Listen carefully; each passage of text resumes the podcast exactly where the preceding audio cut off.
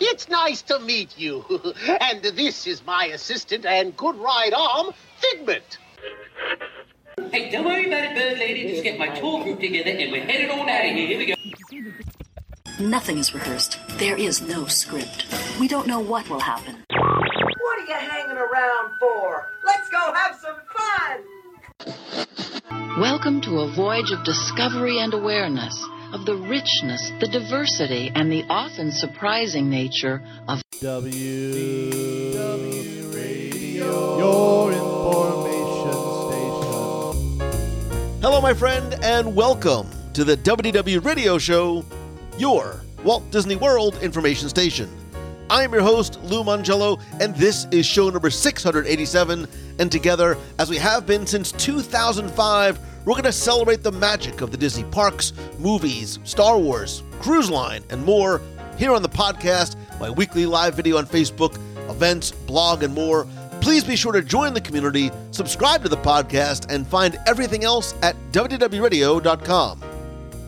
And so, having just returned from our WDW Radio inaugural group cruise aboard the Disney Wish, this week we're going to share 10 things we learned and love about the Disney Wish. And from stem to stern, it's a full review of what's new, different, delicious, and interesting. Then stay tuned for our Disney Trivia Question of the Week, where you can enter to win a Disney Wish prize package and more updates and your voicemails at the end of the show. And of course, if you like what you hear, please share the show and tell a friend. So sit back, relax, and enjoy this week's episode of the WW Radio Show.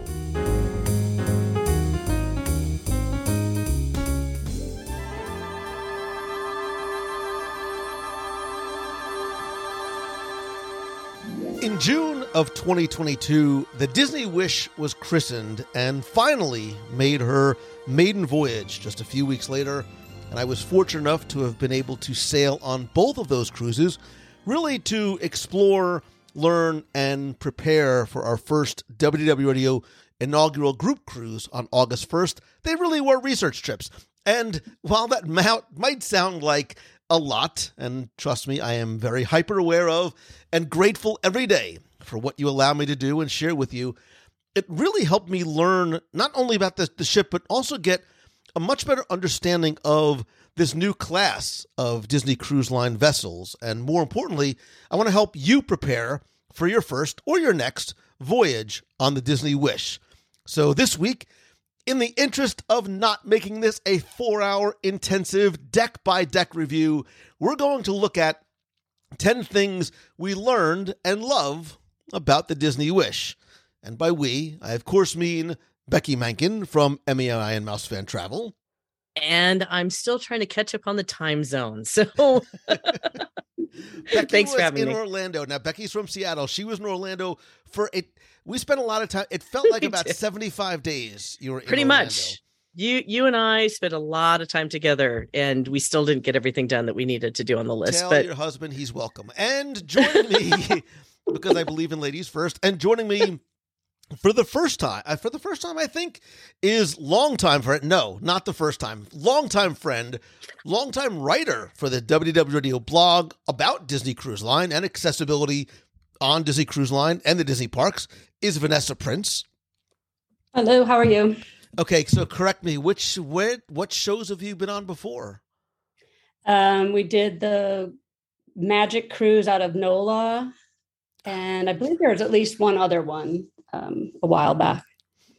Well, forgive me. I'm I'm old and I'm and I'm That was years ago, anyways. it, it was years ago and I'm still having chicken tender withdrawal from from room service. So, uh and joining me once again, this time I remembered, is Jeff Sieh from Social Media News Live, who you may remember from show 669, our Marvel Day at Sea review.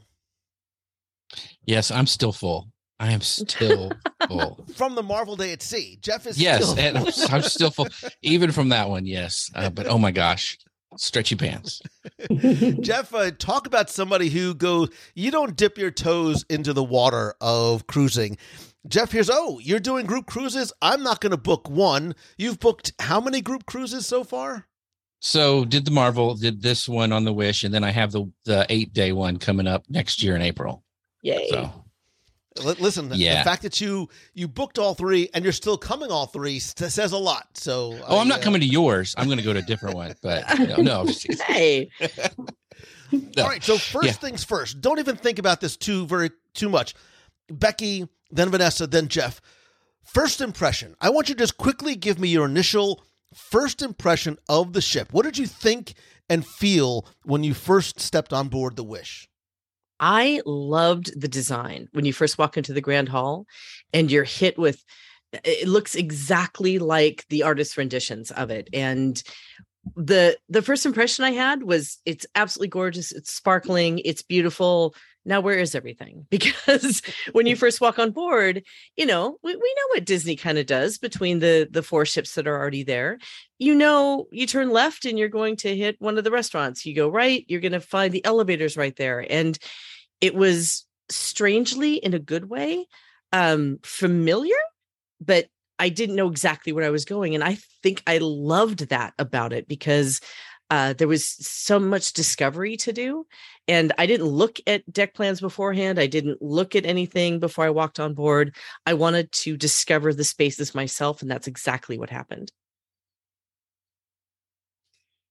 Well, I found it very refreshing because it's not nautical at all. And like Becky said, when you walked into the Grand Hall, it was beautiful. Um, it- there wasn't a square anywhere. I mean, it was very rounded. It looked like somebody used plaster work everywhere, and just the details. Um, I mean, it's just, as they would say, very enchanting and truly a castle on the sea. I mean, the whole ship is that way. It just feels like you're somewhere else, not on a cruise ship. So for me, uh, so this wasn't just my second only, you know, Disney cruise. This was my first second cruise ever.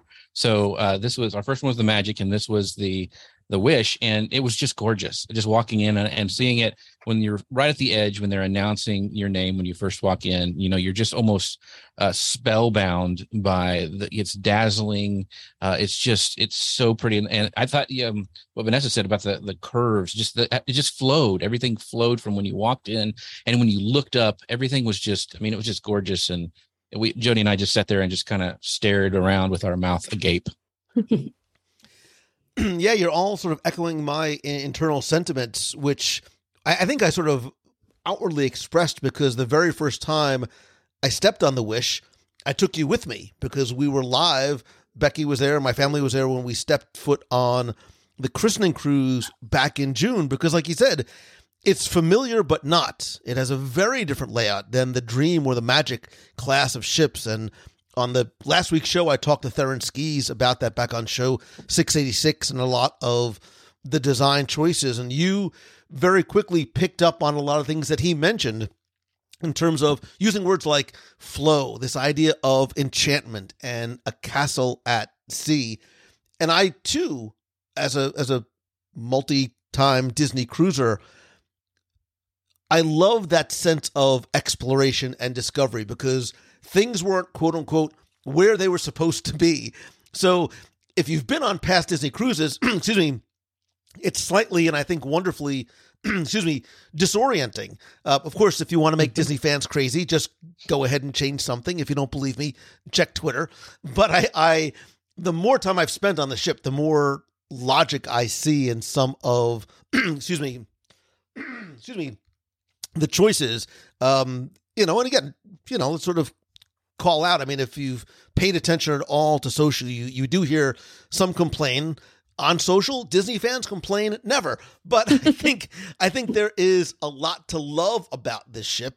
And look, I'm a choose the good kind of guy, so that's why I wanted to look at some of the things that not only we love about the ship, but that we learned about the ship as well. And I think whether you are a first time cruiser or a repeat Disney cruiser, there's a lot to love, and I think there's a, a lot to learn. Um, and before we get into the, to the list, um, I, I want to say something that I think and I feel, and I have no confirmations um, either way. But when we got on the christening, and then a couple weeks later on the maiden, and when we were very clear and, and open about this during the live broadcasts and, and on the live video when we came back, you could clearly see, excuse me, that not everything was finished I sort of liken it to Disneyland. The pavement was very much still wet, like Disneyland's opening day. And we went in with that understanding, and I know for me, being very forgiving of that. Um, I think there's a lot of grace that needs to be given under the circumstances. I, I liken it to opening up a restaurant on a Saturday night.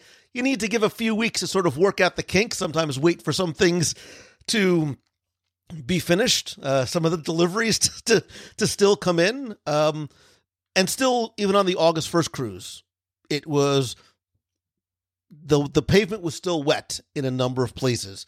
For example, the Aladdin show was unfortunately not ready.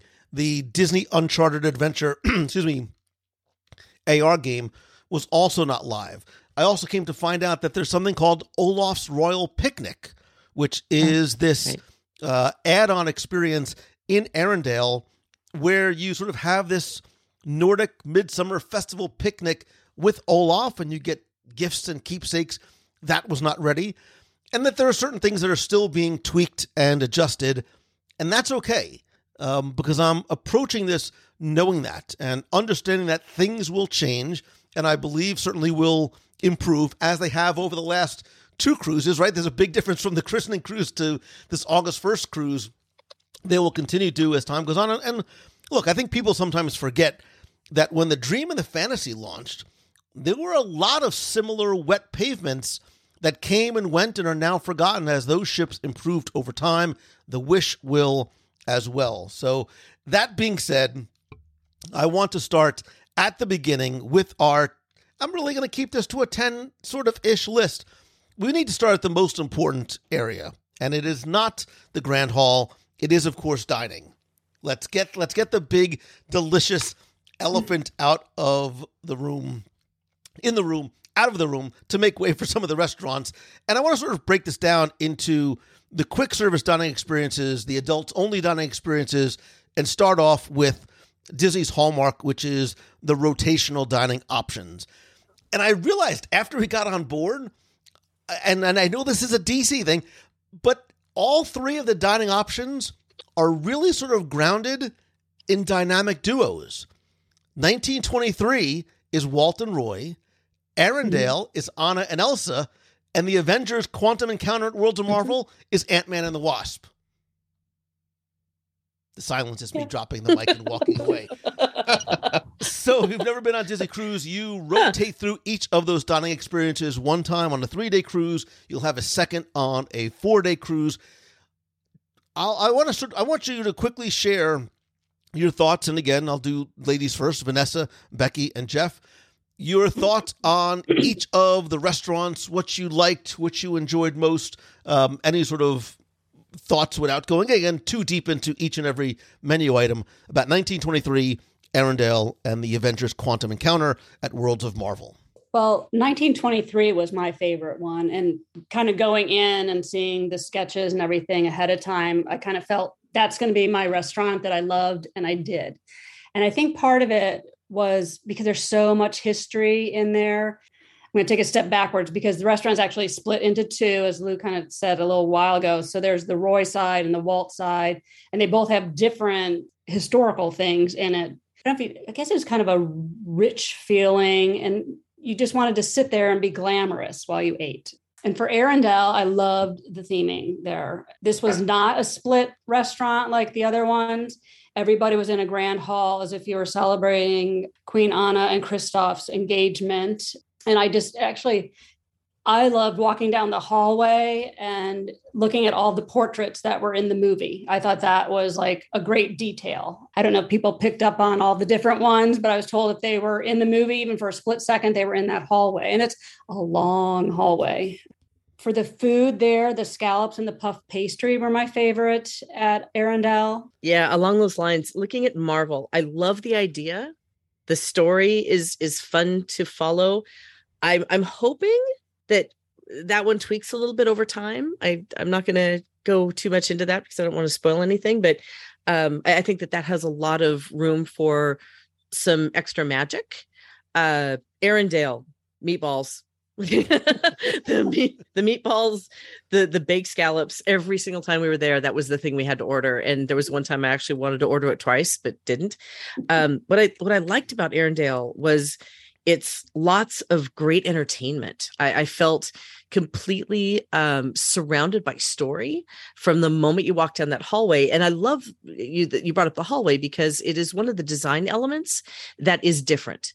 Um, they create that hallway apart from the public areas of the ship so that you don't have that huge lineup of people that we always see lining up for uh, for that restaurant that's uh, up there in the in that front area. So it's neat that they have it set aside away from people in the design factor. Again the entertainment's top notch. Um, the voices of those entertainers the the way that they do engage with the audience I, i've kind of felt like i was at a dinner theater and, and we certainly were in that element.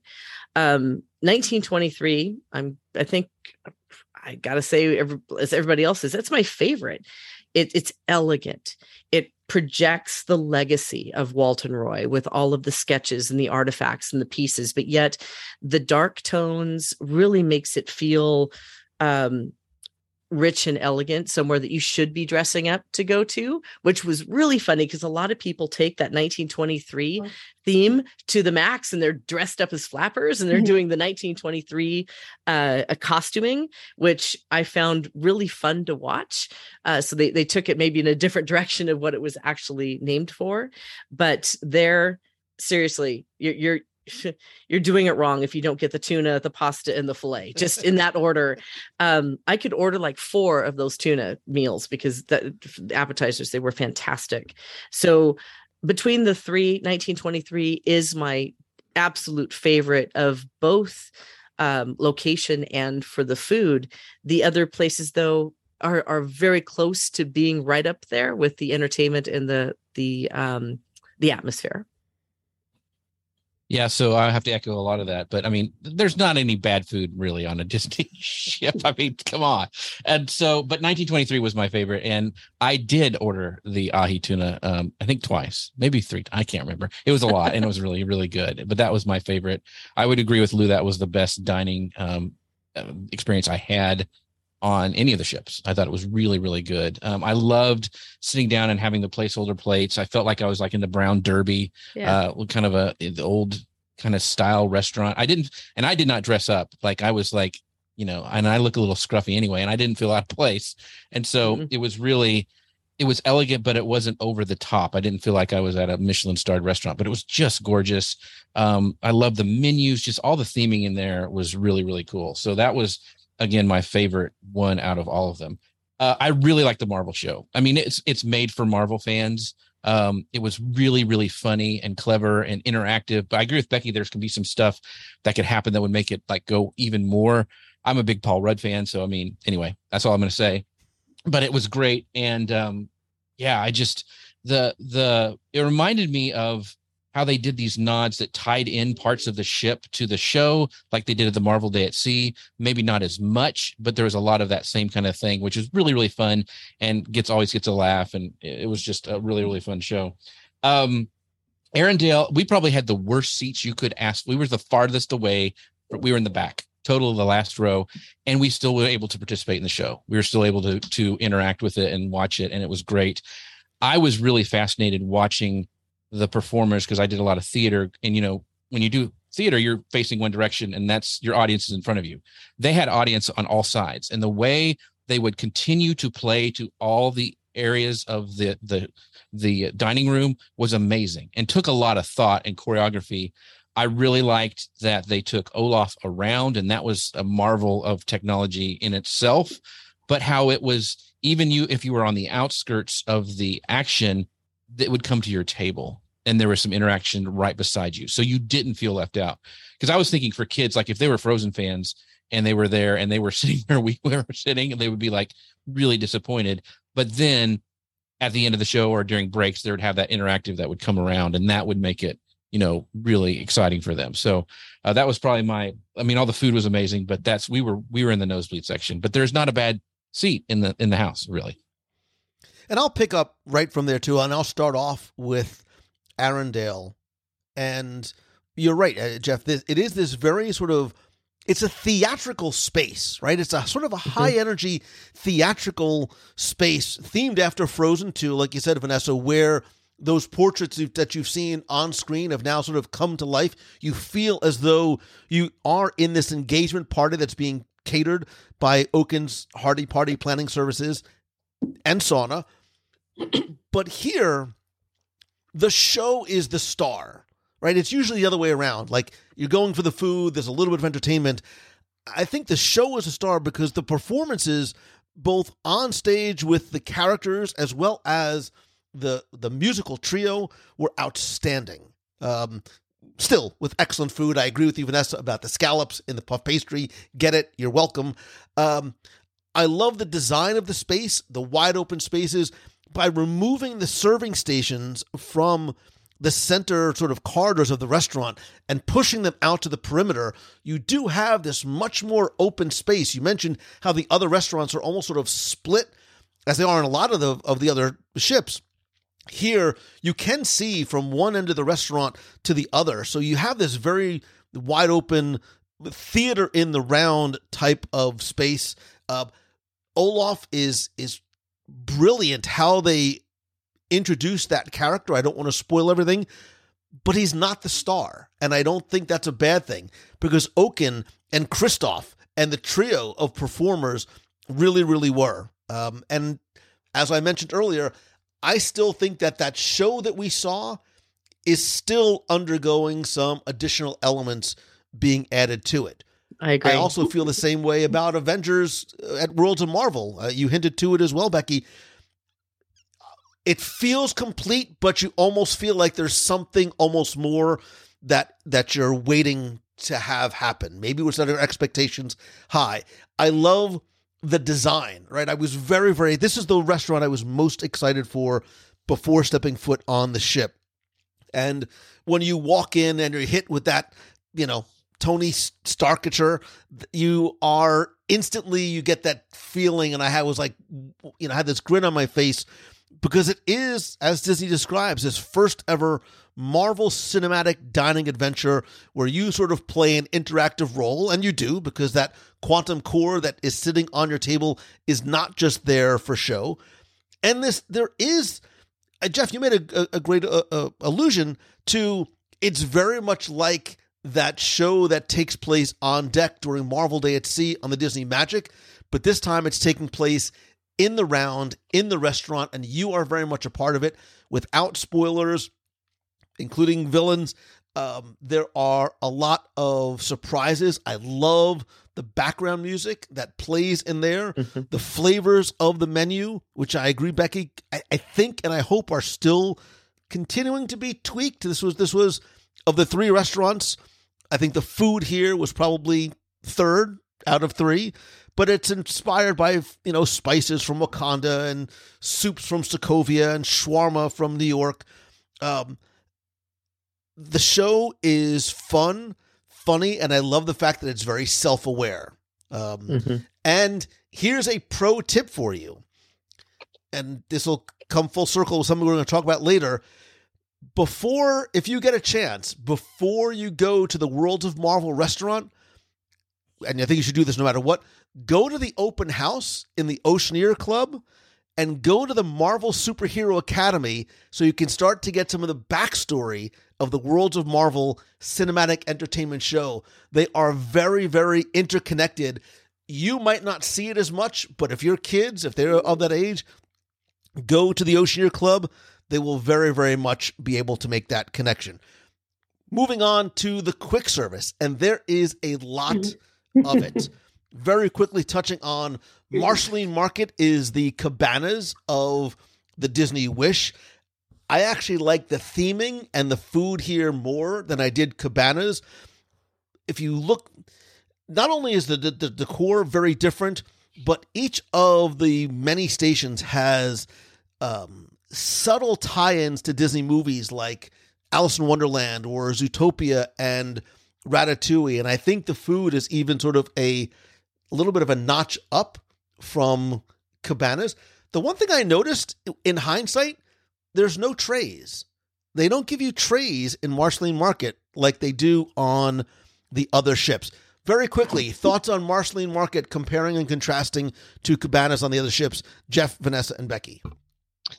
So for me, um, I so I ranked these like I was thought I was doing a top ten because that's what it said in the email, but I put this as number three um, because uh, I I was very impressed with it. I like Cabanas. There's nothing wrong with it, and a lot of people were like, "This isn't Cabanas," and I'm like, "I know, and I like it. It's they're two different things. They're not one's. I mean, one could be better. I really like Marceline uh, Market better.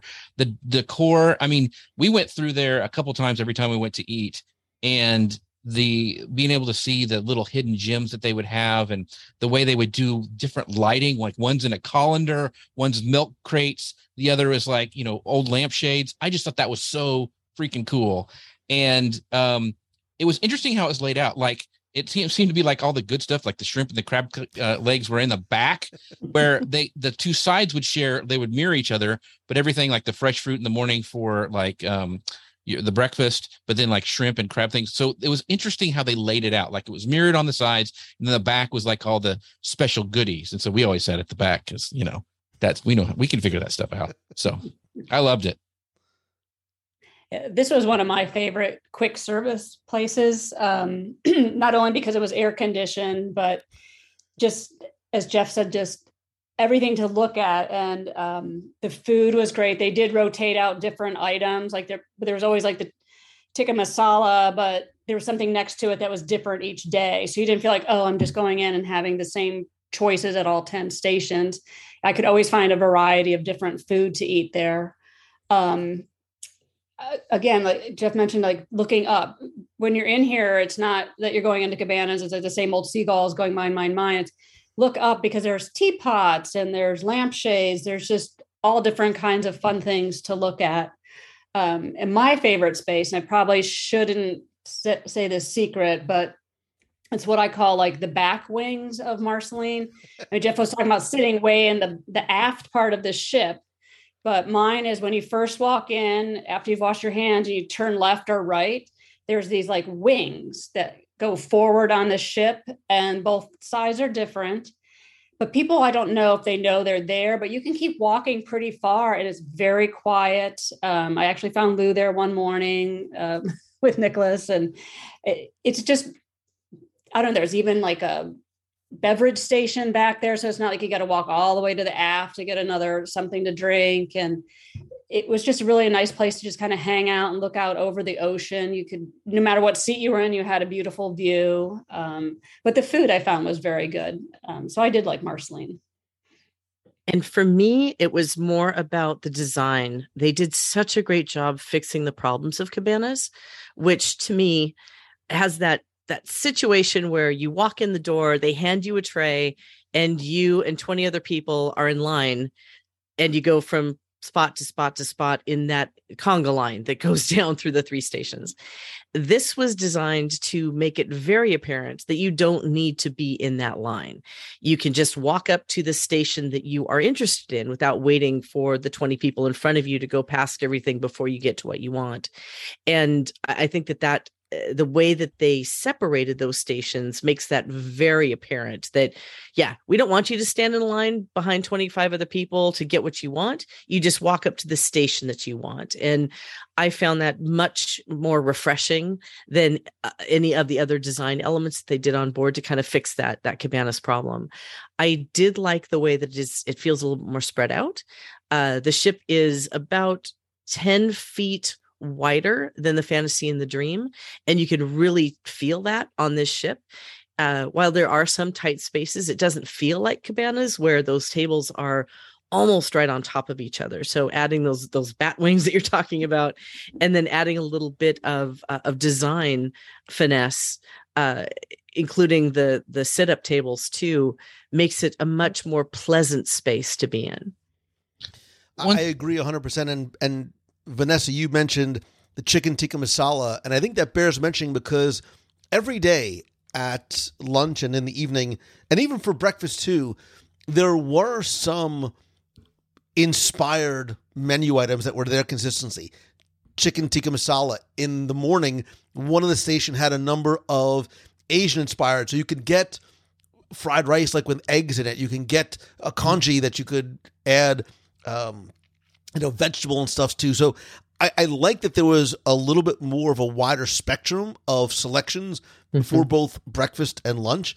The issue that I had with Marceline Market is that the food on deck 11 was so good i had a very difficult time balancing my time between mickey and friends festival of food and going to marceline market because i like them both and we talk about things that i think are improvements on the wish the quick service deck 11 food at mickey and friends festival foods is a huge step up in my opinion not just mm-hmm. in quantity but in quality. There are four distinct sort of ordering themed ordering bays, and it very much is themed like the Mickey cartoon shorts that you'll find on Disney Plus. There is Mickey's Smokestack Barbecue, Donald's Cantina, Daisy's Pizza Pies, Goofy's Grill, Sweet Minnie's Ice Cream, and Yum. Becky, there's also the Lookout Bar. A couple of quick things of, course. note, and then just each of you give me a, a quick little thoughts on the, the Festival of Foods. The Smokestack Barbecue, if they took the polite pig from Disney Springs and put it on deck 11, you get smokestack barbecue. And I know that is a very sort of high compliment because it deserving is uh, deserving of there are probably five or six maybe even more different sort of entrees that you can choose from where like a, a real barbecue joint they put it like on a, um, a paper lined tray for you and there's also wonderful side dishes there's a hot sauce bar if you wanted to add some different sauces to it you can sauce it to taste donald's cantina is sort of analogous to like a really good chipotle like you could make your mm-hmm. own bowls and burritos there. Becky and I ate there a lot on the maiden voyage. Daisy's Pizza Pies. I look, I am from the Northeast. My last name ends in a vowel. Disney sometimes has a tough time making good pizza in the parks. To say that I ate my weight in pizza is not all that much of an overstatement. The pizza is thin crust. It's made to order in comes out in about 5 minutes. There's five or six different pizzas, including you can get a gluten free pizza as well. It was delicious. Goofy's Grill has the normal cheeseburger, french fries, chicken tenders, bratwurst in a pretzel roll. My son and I talked about this over our sixth or seventh cheese. I don't know what they did to the cheeseburgers there, but they mm. are fantastic. Like, they are some of the best. I don't know what it is that's different, but they are absolutely delicious. And of course, the, the ice cream goes without saying. Quick thoughts on Festival Foods. Did you go there? What, if anything, stood out to you? In any order. Becky, Vanessa, Jeff. Okay. I would say this was actually one of my favorite things on board when it when you're talking about food because they elevated it. They didn't just say, "Hey, we're going to have a spot upstairs. We can get 24-hour pizza or, you know, 12-hour pizza whatever." and um and here have have some burgers and have some chicken tenders. It really it's apparent they put a lot of thought into this and it's quality. The pizza, I'm going to I know, I know, just write to me Becky at mei-travel.com. Um, the pizzas were actually better than the ones I had in Palo, which it, I, it was so surprising because that's one of the things usually about a cruise. It's like the the pizza is kind of like you know whatever you're going to get frozen out of the the grocery freezer and throw it in your oven. These were fantastic, and they were they're they're baked fresh right there. You can say, "Hey, I want an entire pizza," and you can walk away with an entire pizza and then sit there with your friends or family and and have a pizza by yourselves or by the slice. Um, the the taco location, yeah, we kept going back, and that was probably because I was going, Lou, we got to go back and have tacos because they were so good. You could do a taco bowl, you could do um, soft tacos or burritos, and the quality was fantastic. And yes, I had a burger and couldn't believe how great it was. So, whatever they did, the chef that worked on that to, to pull those flavors together, they really elevated the experience. And just a quick mention before I forget each of the locations had an on menu vegetarian option as well. So, Yeah. for example, the, the pizza, I know Daisy's had a plant based sausage. There's a lot of plant based vegetarian and vegan items on there as well. So one of the things that I thought was really interesting is like we didn't talk about this in the Marceline Market. In between the two sides, there's a bar and a coffee shop, and it seemed like it was almost on the on the wish that you know in the parks like it's like 30 steps and you're in a trash can. It felt like there's 30 steps and there'd be a bar and a coffee shop. It just felt like they were they were. yeah, I figured they were everywhere but I, I, you know, I really wanted to get. I was so freaking full all the time. I could not get to the barbecue. I'm from Texas. I wanted to try, but I'm like, uh, if I'm going to pass, I was going to be on that. The pizza was fabulous. Uh, I'll, I'll echo what everybody said. It was amazing. Um, and then um, the ice cream is what I had. That's the only thing else because I was just, I was full all the time. The cool thing is, is they close at different times. Like the pizza's open to like midnight. Right. The barbecue is open like till like eight or something. I don't know, but they had kind of staggered times, which I thought was nice for people who want to get a snack later on.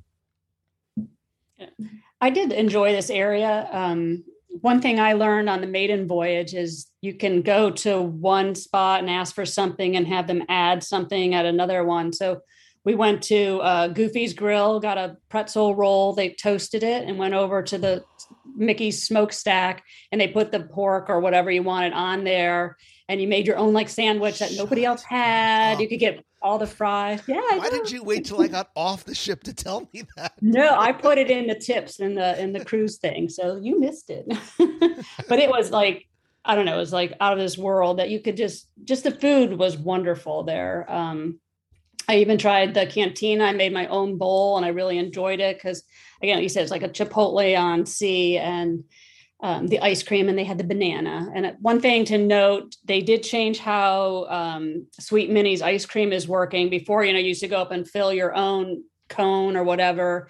Or if you wanted in a bowl or a cup, you had to go somewhere, get it, get it, go find a spoon.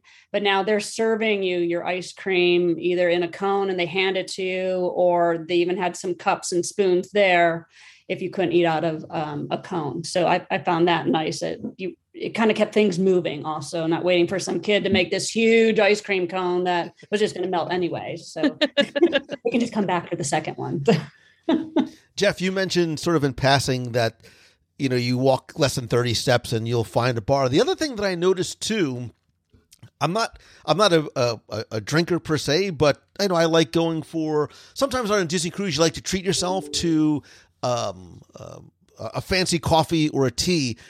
On the first four ships, there's there's a few places here and there. I noticed on the, the Wish, there are a ton of places to get coffees and teas. Cove Cafe on deck 12, the Enchanted Sword Cafe on deck 5 midship. Just below that on deck 4, the Wishing Star Cafe, Marceline Market Cafe, the Bayou. On deck 11, you could do self serve coffee. And obviously, if you are a concierge guest, they have a lot of fancy, fancy, foofy coffees in the concierge lounge as well. And it seemed like a lot of people who are coffee drinkers really, really liked having not just the accessibility, but so many locations throughout the ship. As long as we're talking about food, I think we also have to mention the adult only food locations that are there.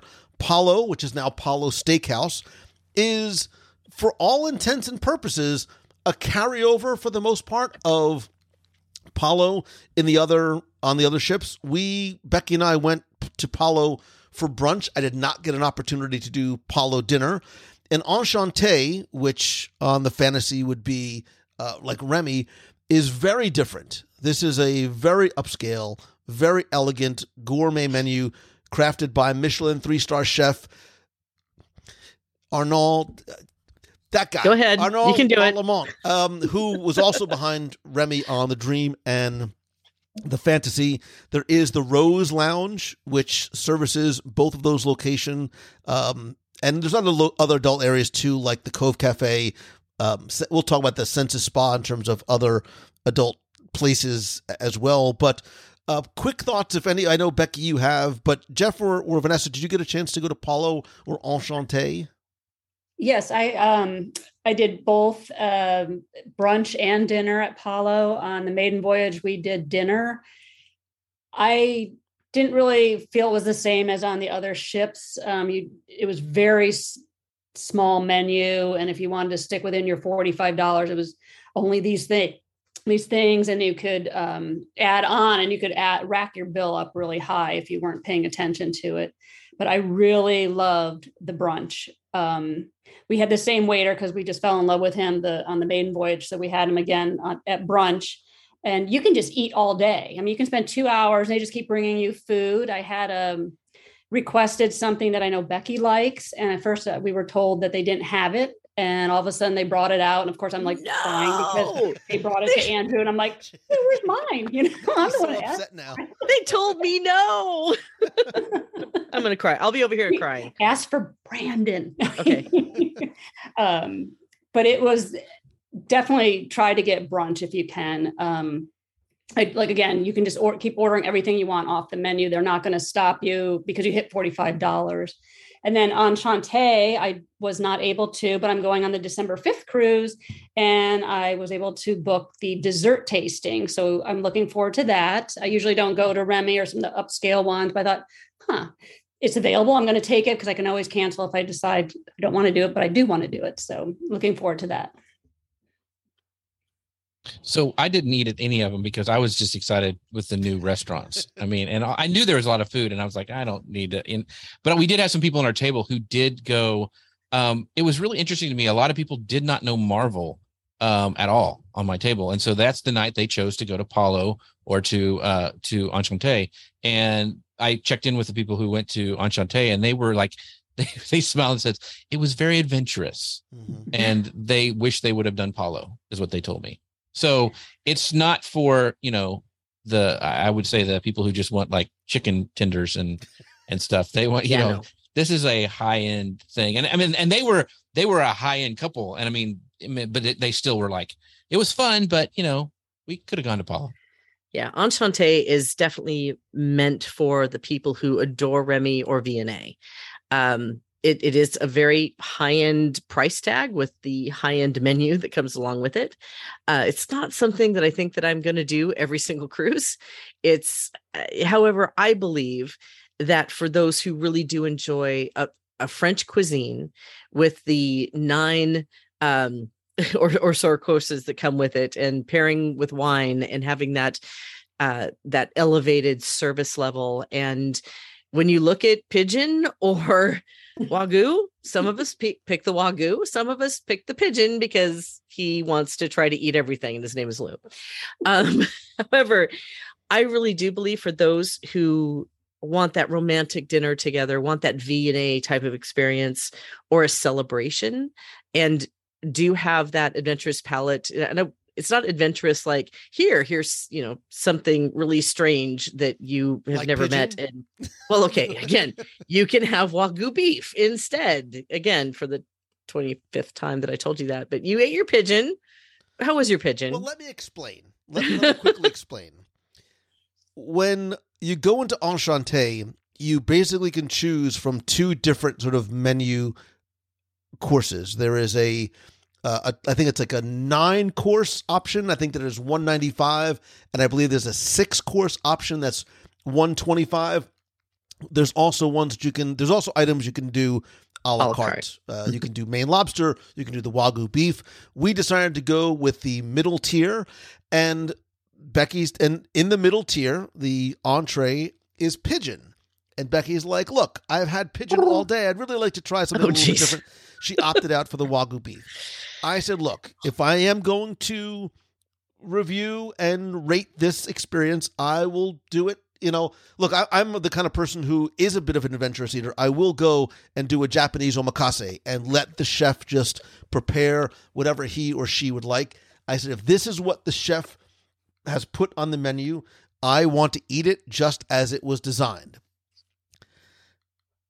I ate pigeon. I have eaten pigeon.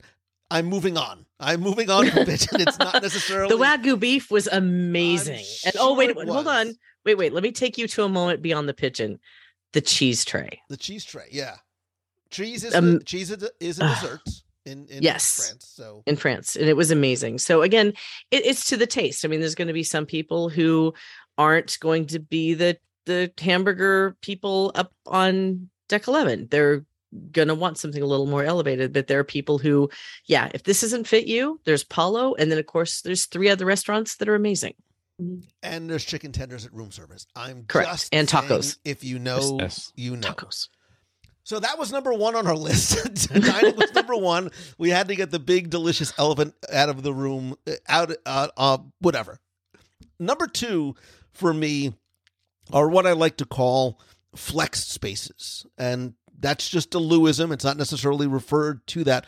But I am lumping in a number of different locations. If you've been on Disney Cruise Line before, one noticeable different eh, difference is there is no district area. And the district on the other ships, usually on deck three or four, would be in the rear of the ship and would be spaces that could be used throughout the day for families, but at night are adults only areas. And children are not necessarily, they're not necessarily allowed in the venues.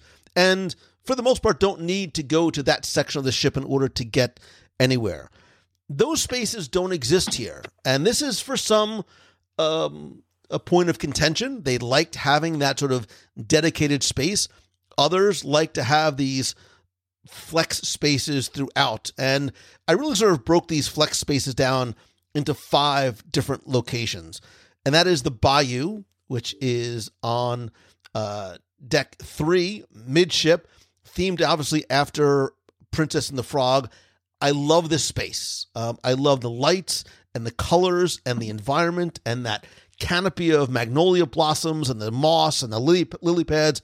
I think it's it's a gorgeous, gorgeous location. For me, and if you've again, if you've cruised before, I think the Bayou represents what is another location that's not on board the ship, which is the Promenade Lounge. Which for me, on places like the Magic and the Wonder, is probably my favorite location on board those ships. That does not exist here, but it does in terms of the bayou space. It is sometimes used during the day for family crafts, it's used for live music. Uh, here's another tip they do have live music throughout the evenings, oftentimes, thankfully, uh, a wonderful jazz trio. There's also live music at places like Nightingales right around the corner.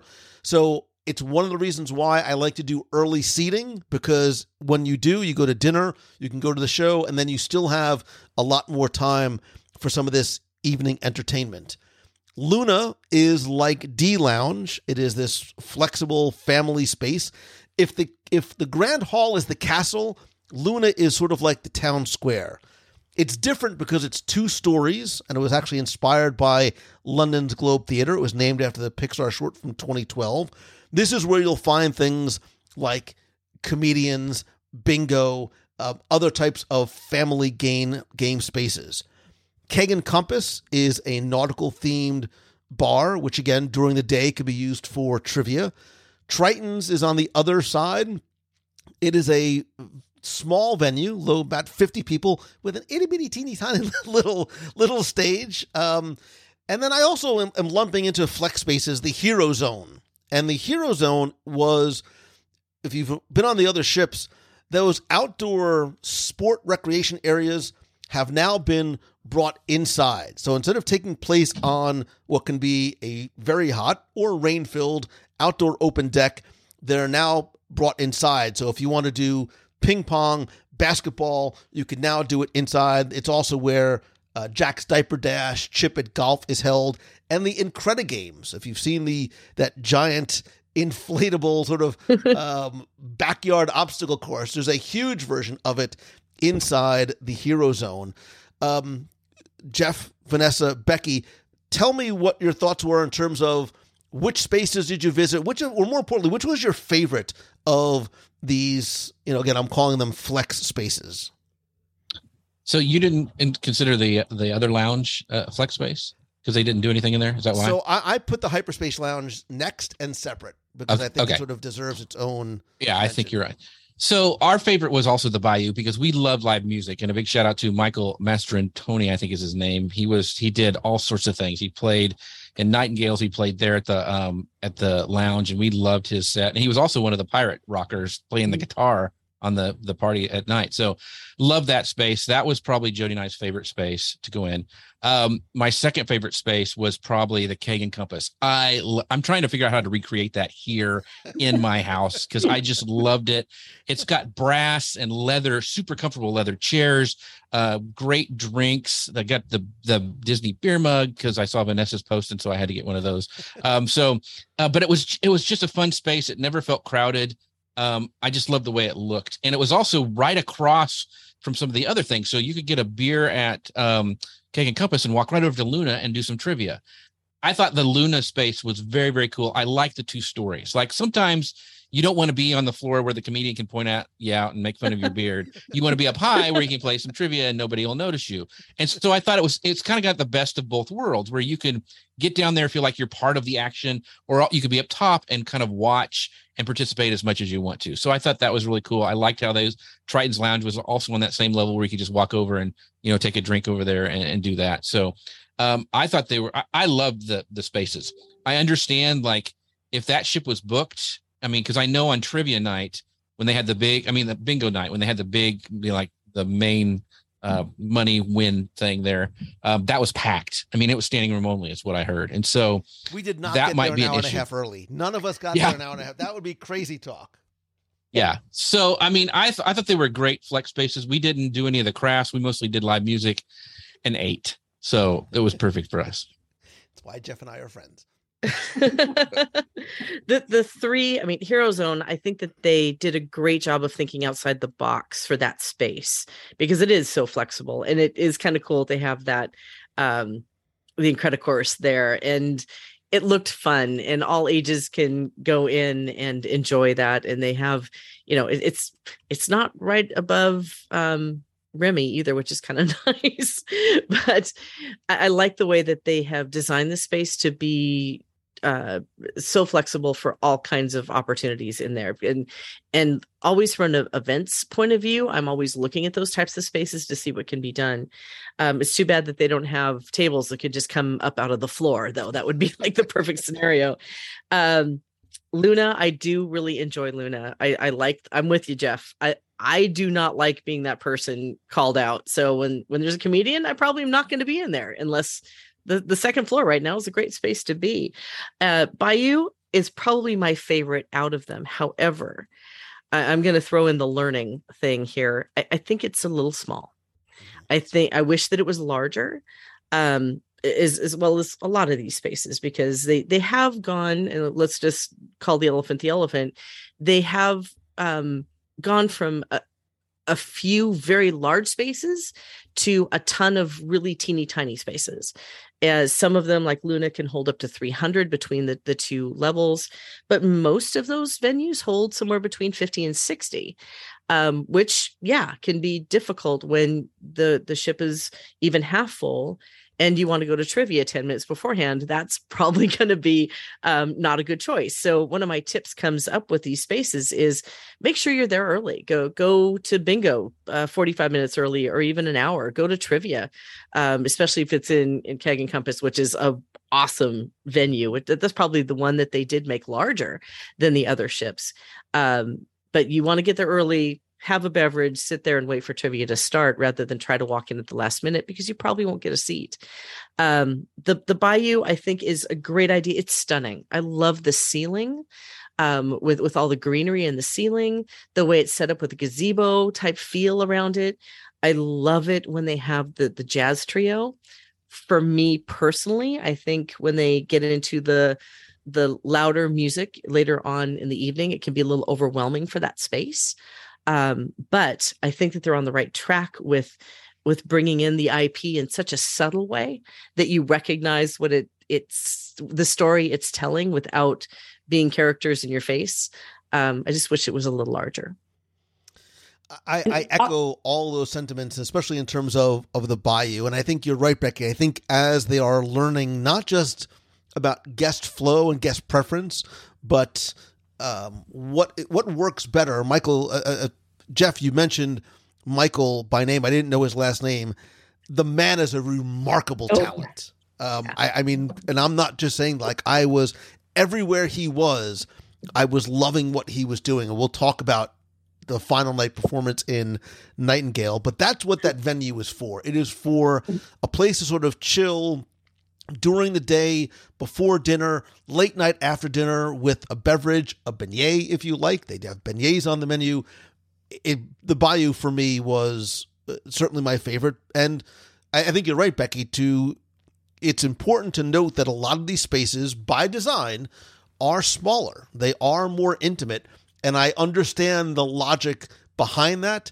I think time will continue to tell how those spaces are utilized and how they may sort of tweak and test and adjust based on guest flow and guest preference because there were some times that the venues were full and and sort of over full Mm-hmm. and it's important to note the ship was not full the ship Right. can hold a complement of 4000 guests we're approximating probably about 24 2500 on our last sailing so there's many more guests that can come and it'll be interesting to see how they sort of modify those flex spaces. Look including and i think we should mention too the grand hall is a flex space. You'll see Mhm. that instead of having the elevator bank when you first walk in there is a grand stage. So there's a sort of proscenium stage with a smaller sort of balcony up on top. We've saw that stage starting to get utilized more especially on i think the third night of our cruise when disney vitrophonics which when i saw it on the schedule i had no idea what it was was possibly my favorite live performance and we'll talk about it later but I love the fact that they are able to utilize that space for family games. There were some there were some games they were doing with younger kids trying to identify characters. They were doing musical performances. There's a comedy that um, sort of uh, medieval comedy duo that comes out. There's character appearances there as well. So time will continue to tell just how they use those spaces. I think for me, number three, one of the most anticipated spaces was oh Vanessa, sorry, I didn't see you waving. well, before you go on to other things, I didn't say anything about the Oh, the sorry, sorry. lounge spaces. I I also love the Bayou. Um, it had coffee there one morning with beignets. Um, but I wish they didn't let people walk through because it kind of loses that intimate feel like you had at the promenade lounges on the other ships. But after doing your scavenger hunt, I really love the keg and compass. Um, I don't think Andrew did because I we spent at least 45 minutes in there just looking at every detail. I mean, there's these beautiful carvings, wood carvings around the portholes, and they have little elements uh, from the parks in there that you need to find. Um, there's a map of the seas up on the ceiling, and it's different IPs are located up there based on where they are in the world. Um, there's just something to look at everywhere, and I really I could go back and still spend another 45 minutes to an hour and find things I didn't find before. Um, there's just little hidden gems everywhere. There's like map drawers and suitcases, and it's just a really fun place to explore. I mean, I, I personally went in there when nobody was there. I think they had just finished a drawing session, so it was clear. And that's one to go and enjoy and really look at things when nobody is in those venues. Um, but go ahead, Lou. I'm sorry. And there's TVs in there too. So if you want to go in and catch um, a sporting event, that would be the place to go. That's Mhm. it, it. Sort of can convert a little bit to a bit of a, a sports bar. And forgive me, I didn't mean to. I was so excited to get to the hyperspace lounge, I completely lost my marbles. I'm It's also okay. hungry. Um, you know, if the kids get such cool spaces, and we'll get to the Oceans Club, why shouldn't the adults? And I think that was the thinking in terms of the hyperspace lounge and a lot of these spaces. I think there's a lot of sort of carryover from adults wanting to do things that kids were doing and kids wanted to have space like the adults had as well. And the hyperspace lounge is think Oga's Cantina but with a very different vibe. It is this if you remember Dryden Vos's ship in Solo it has this very polished metal leather gold furnishings a much more upscale type of a lounge than Oga's Again, families can access the lounge during the day, but after nine o'clock at night, it is adults only. It is reservation only, something that Becky, that we saw them make that on the fly shift on the maiden voyage. Now you can actually book uh, the hyperspace lounge when you get into the terminal. So when you actually get to the terminal the day of your sailing, you can book the hyperspace lounge. Like Oga's, it has that 45 minute quote unquote limit that they ask you to limit your time to. Um, like other places, I'm not sure if this is a 101% finished, quote unquote, um, in terms of story elements. I think there's still a little bit more. Becky, you ordered the Kyber crystal drink, and I think Yeah. the experience that you had, which you so eloquently laid out on the WDW Radio blog with photos and videos, I think that is something that is going to continue to be enhanced and and plussed up a little bit. Uh, Great, which means I have to buy another one. Wonderful. um, so Becky, Vanessa, and Jeff, Yeah. talk to me quickly about your thoughts and experiences in Hyperspace Lounge. Well, you know, it, it is very much accustomed to the um, the Skyline Lounge when you walk in and you actually seeing the the changing of the the um, the locations that you're in. So that's the thing that grabs you the most when you first walk in is that big portal and the planet that's in front of you or the the spacecraft that's in front of you. And you know, quite frankly, the details around it are very minimal, but that's what it kind of was on the ship that it's modeled after. So your entire attention goes to that portal. And when you change and you go into hyperspace, you feel it, you hear it. when you're sitting there, you can feel the um the rumbling of the engines as it starts up. So I really did enjoy that. And I loved the the menu was very diverse and very interesting. I did find myself um, falling in love with the Birkin's Flow, which was coconut chata and Godiva chocolate. How can you go wrong with that? Right. And of course, they have things with boba balls, and how can you go wrong with boba balls too? But, uh, you know, obviously having something so, um, so iconic as this very quiet kyber crystal when we first got on for the christening remember we found it in the menu mm-hmm. and it said nothing it just said kyber crys- crystal and the the cost which was five grand and no explanation and no details which made you you know talk about it and think about it and wonder about it which is exactly you know what the pr people want you to do when they have something out there like I that think your reaction was, "I want it. I, I want it. it." I'm going to have it." And I'm I'm paraphrasing, Only- but it's pretty accurate. Only after we found out that it included four, not one internet, because the internet was totally wrong about many um, aspects of this this experience. Because it wasn't just a drink; it was an experience, and you get four passes to um, to Skywalker Ranch, which that's really what you're buying. But that's what's kind of cool about a space like this is that it, you're it's telling a story. You're walking in; it's not open to the rest of the ship, so it takes you out of the ship element and it takes you in and puts you into a whole nother atmosphere and you could buy into the story all you want and and the um the the servers are running around making um uh, smoke balls in front of you and doing really cool things that uh, that take your attention and and to know that there's you know these other elements that you can uh, that you can partake into to expand the experience it was just a huge plus. So again another one of those spaces that i wish it was bigger again um even not you know maybe not twice as big but even just a little bit bigger to accommodate more more folks in there would be nice uh but it was truly enjoyable. I had a lot of fun there. My credit card had a lot of fun there. And uh this place it's something i will go back to every time we're on the ship Jeff, Oh, it's me. Okay, sorry. I was being patient. So yeah, so I so I luckily I did the research inside of the if you guys never done a cruise with uh Lou and Becky before, there's a private Facebook group that you go in and they give tips and how to do stuff. And one of the things was to uh you know, if you can at the terminal make that reservation. And so I did. Mhm. So I got on the first night, was able to get in there. Uh and so I loved it. You know, a lot of people compare it to the, the cantina in you know Galaxy's Edge and and oh it's not the, and it, they're apples and oranges they're two different things um I actually enjoyed this more than when I was in the cantina in the Galaxy's Edge because I just felt it was crowded and I had to stand up at one of those little side table bars and it just wasn't the same experience. On this one, I was able to go in, sit at the bar, interact with the barkeeper, uh, order two drinks, and miraculously, some radio host bought my drinks at the end of the night. If I would have known that, I wouldn't have done the five thousand. Listen, Maybe Absolutely. 250 maybe the two, I two wouldn't hundred fifty dollar one. It- so uh, Jody and I had a blast. We stayed in there. The drinks were really good.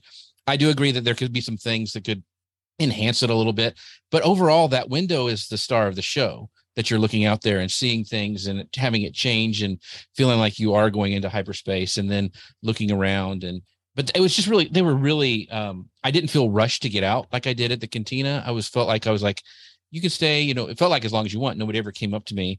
And then the cool thing is like when you leave, you get to press that button and the Star Wars doors open. It's like, shh, you know, it's just, you know, that's if you're a nerd, you know what I'm talking about.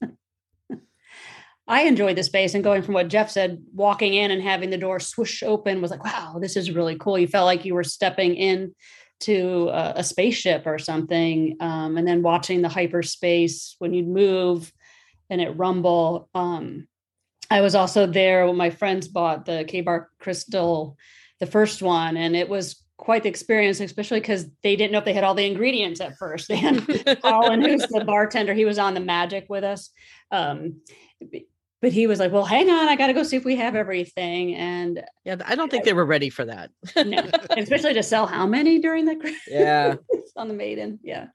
But um, not being a, I mean, I know Star Wars again, not a huge, huge follower, but I felt like I was in a a cruiser or something, and I really enjoyed it. Um, it is very different than what I thought it was going to be. So One thing add, I want to add, Lou, is that like some people weren't able, their app was giving them trouble and they couldn't make reservations. They did have an open house uh, during like the early morning hours where you could go in and it'd be open, but you couldn't order drinks, but you could go in and see the space. So some people at my table did that instead. They didn't do the, they didn't want to go in and do the experience. They just didn't think it was worth it for them. So they, but they wanted to see it. So they were able to go in and look around and uh, you're not locked out if you don't make a reservation. And a couple of people did tell me that they did go sort of, especially later on in the evening, and tried to walk up and were either allowed to go in if people didn't show up, or if there was space, or were put on a wait list um, if some space did open up. So if you aren't able to necessarily book it before you get on board, keep going either to the walk up stand or even going to guest relations and see if one does open up. I know none of us, the next on my list is the kid spaces. And I know To try not to cry, Lou. Keep it together. none of us have kids young enough anymore to enjoy the Oceaneer Club. Um, or even in my case, Edge or Vibe and, and the Hideaway, and you know, my daughter's in the 1820 Society. But I do want to quickly mention because it, it absolutely bears mentioning. We talk about places and spaces on board this ship. Here's your tip go to the open house and experience all of the spaces on board, which are now consolidated on deck two. There are multiple themed areas that now make up the Oceaneer Club. There's no more distinction between the club and the lab. It is now one space with an Imagineering lab, Fairy Tale Hall, Mickey and Minnie's Captain's Deck, the Small World Nursery, the Star Wars Cargo Bay, and the uh, Marvel um, section as well. They are remarkable. Becky, you know, when we walked in and we were live on the christening cruise, I mean, our mouths were open. We were mm-hmm. almost running through like kids. The imaginary, and all these places are not just places for kids to play, they are more importantly places for kids to create and to learn. The Imagineering Lab is incredible. There's also some great attraction nods. There's Figment and Mystic Manor and, and all these other kind of uh, little maquettes and, and references. There is a design your own coaster, sort of sit down, immersive experience. Star Wars um, has elements of rooms in the Galactic Star Cruiser and the marketplace in Galaxy's Edge. I, I actually think that the theming of the Star Wars room in the Oceaneer Club is cooler than the theming in the hyperspace. Okay, I didn't want to say that.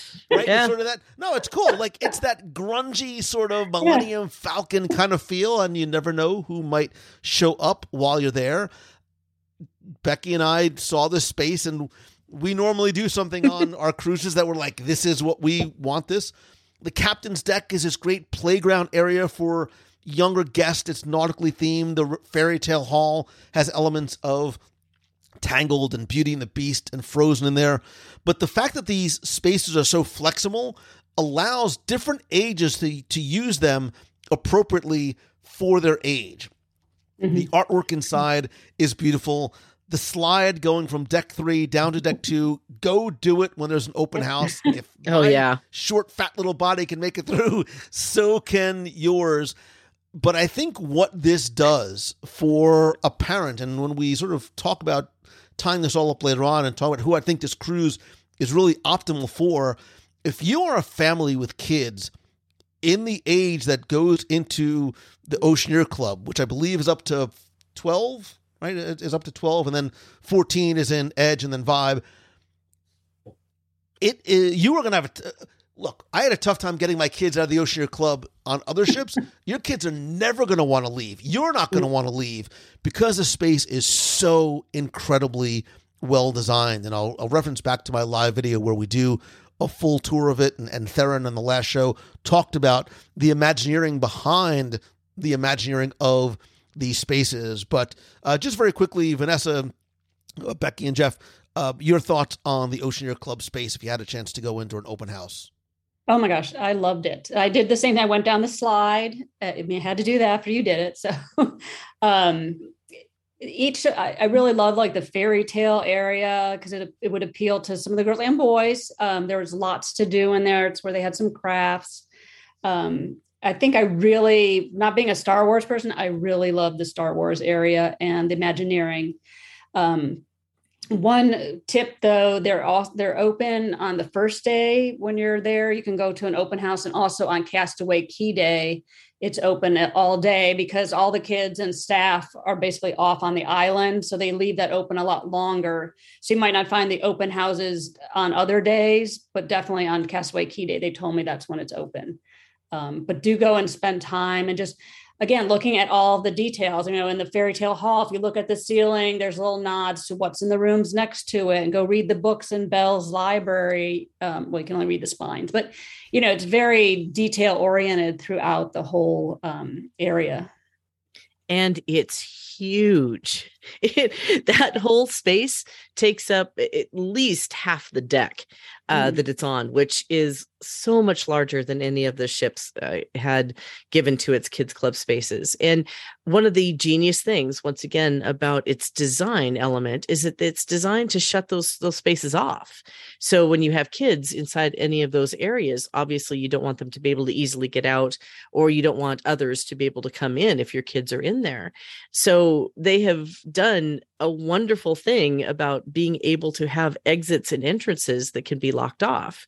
So you can have a- an, an adult um, activity going on in one of them, or an open house, or a tour, or another like Star Warsy thing, which we saw them do, uh, while the kids' clubs are still functioning. So I think that they went back and looked at that and thought, hmm, these spaces are so unique that while they're great for the kids' clubs, they could also be utilized for other special things as well.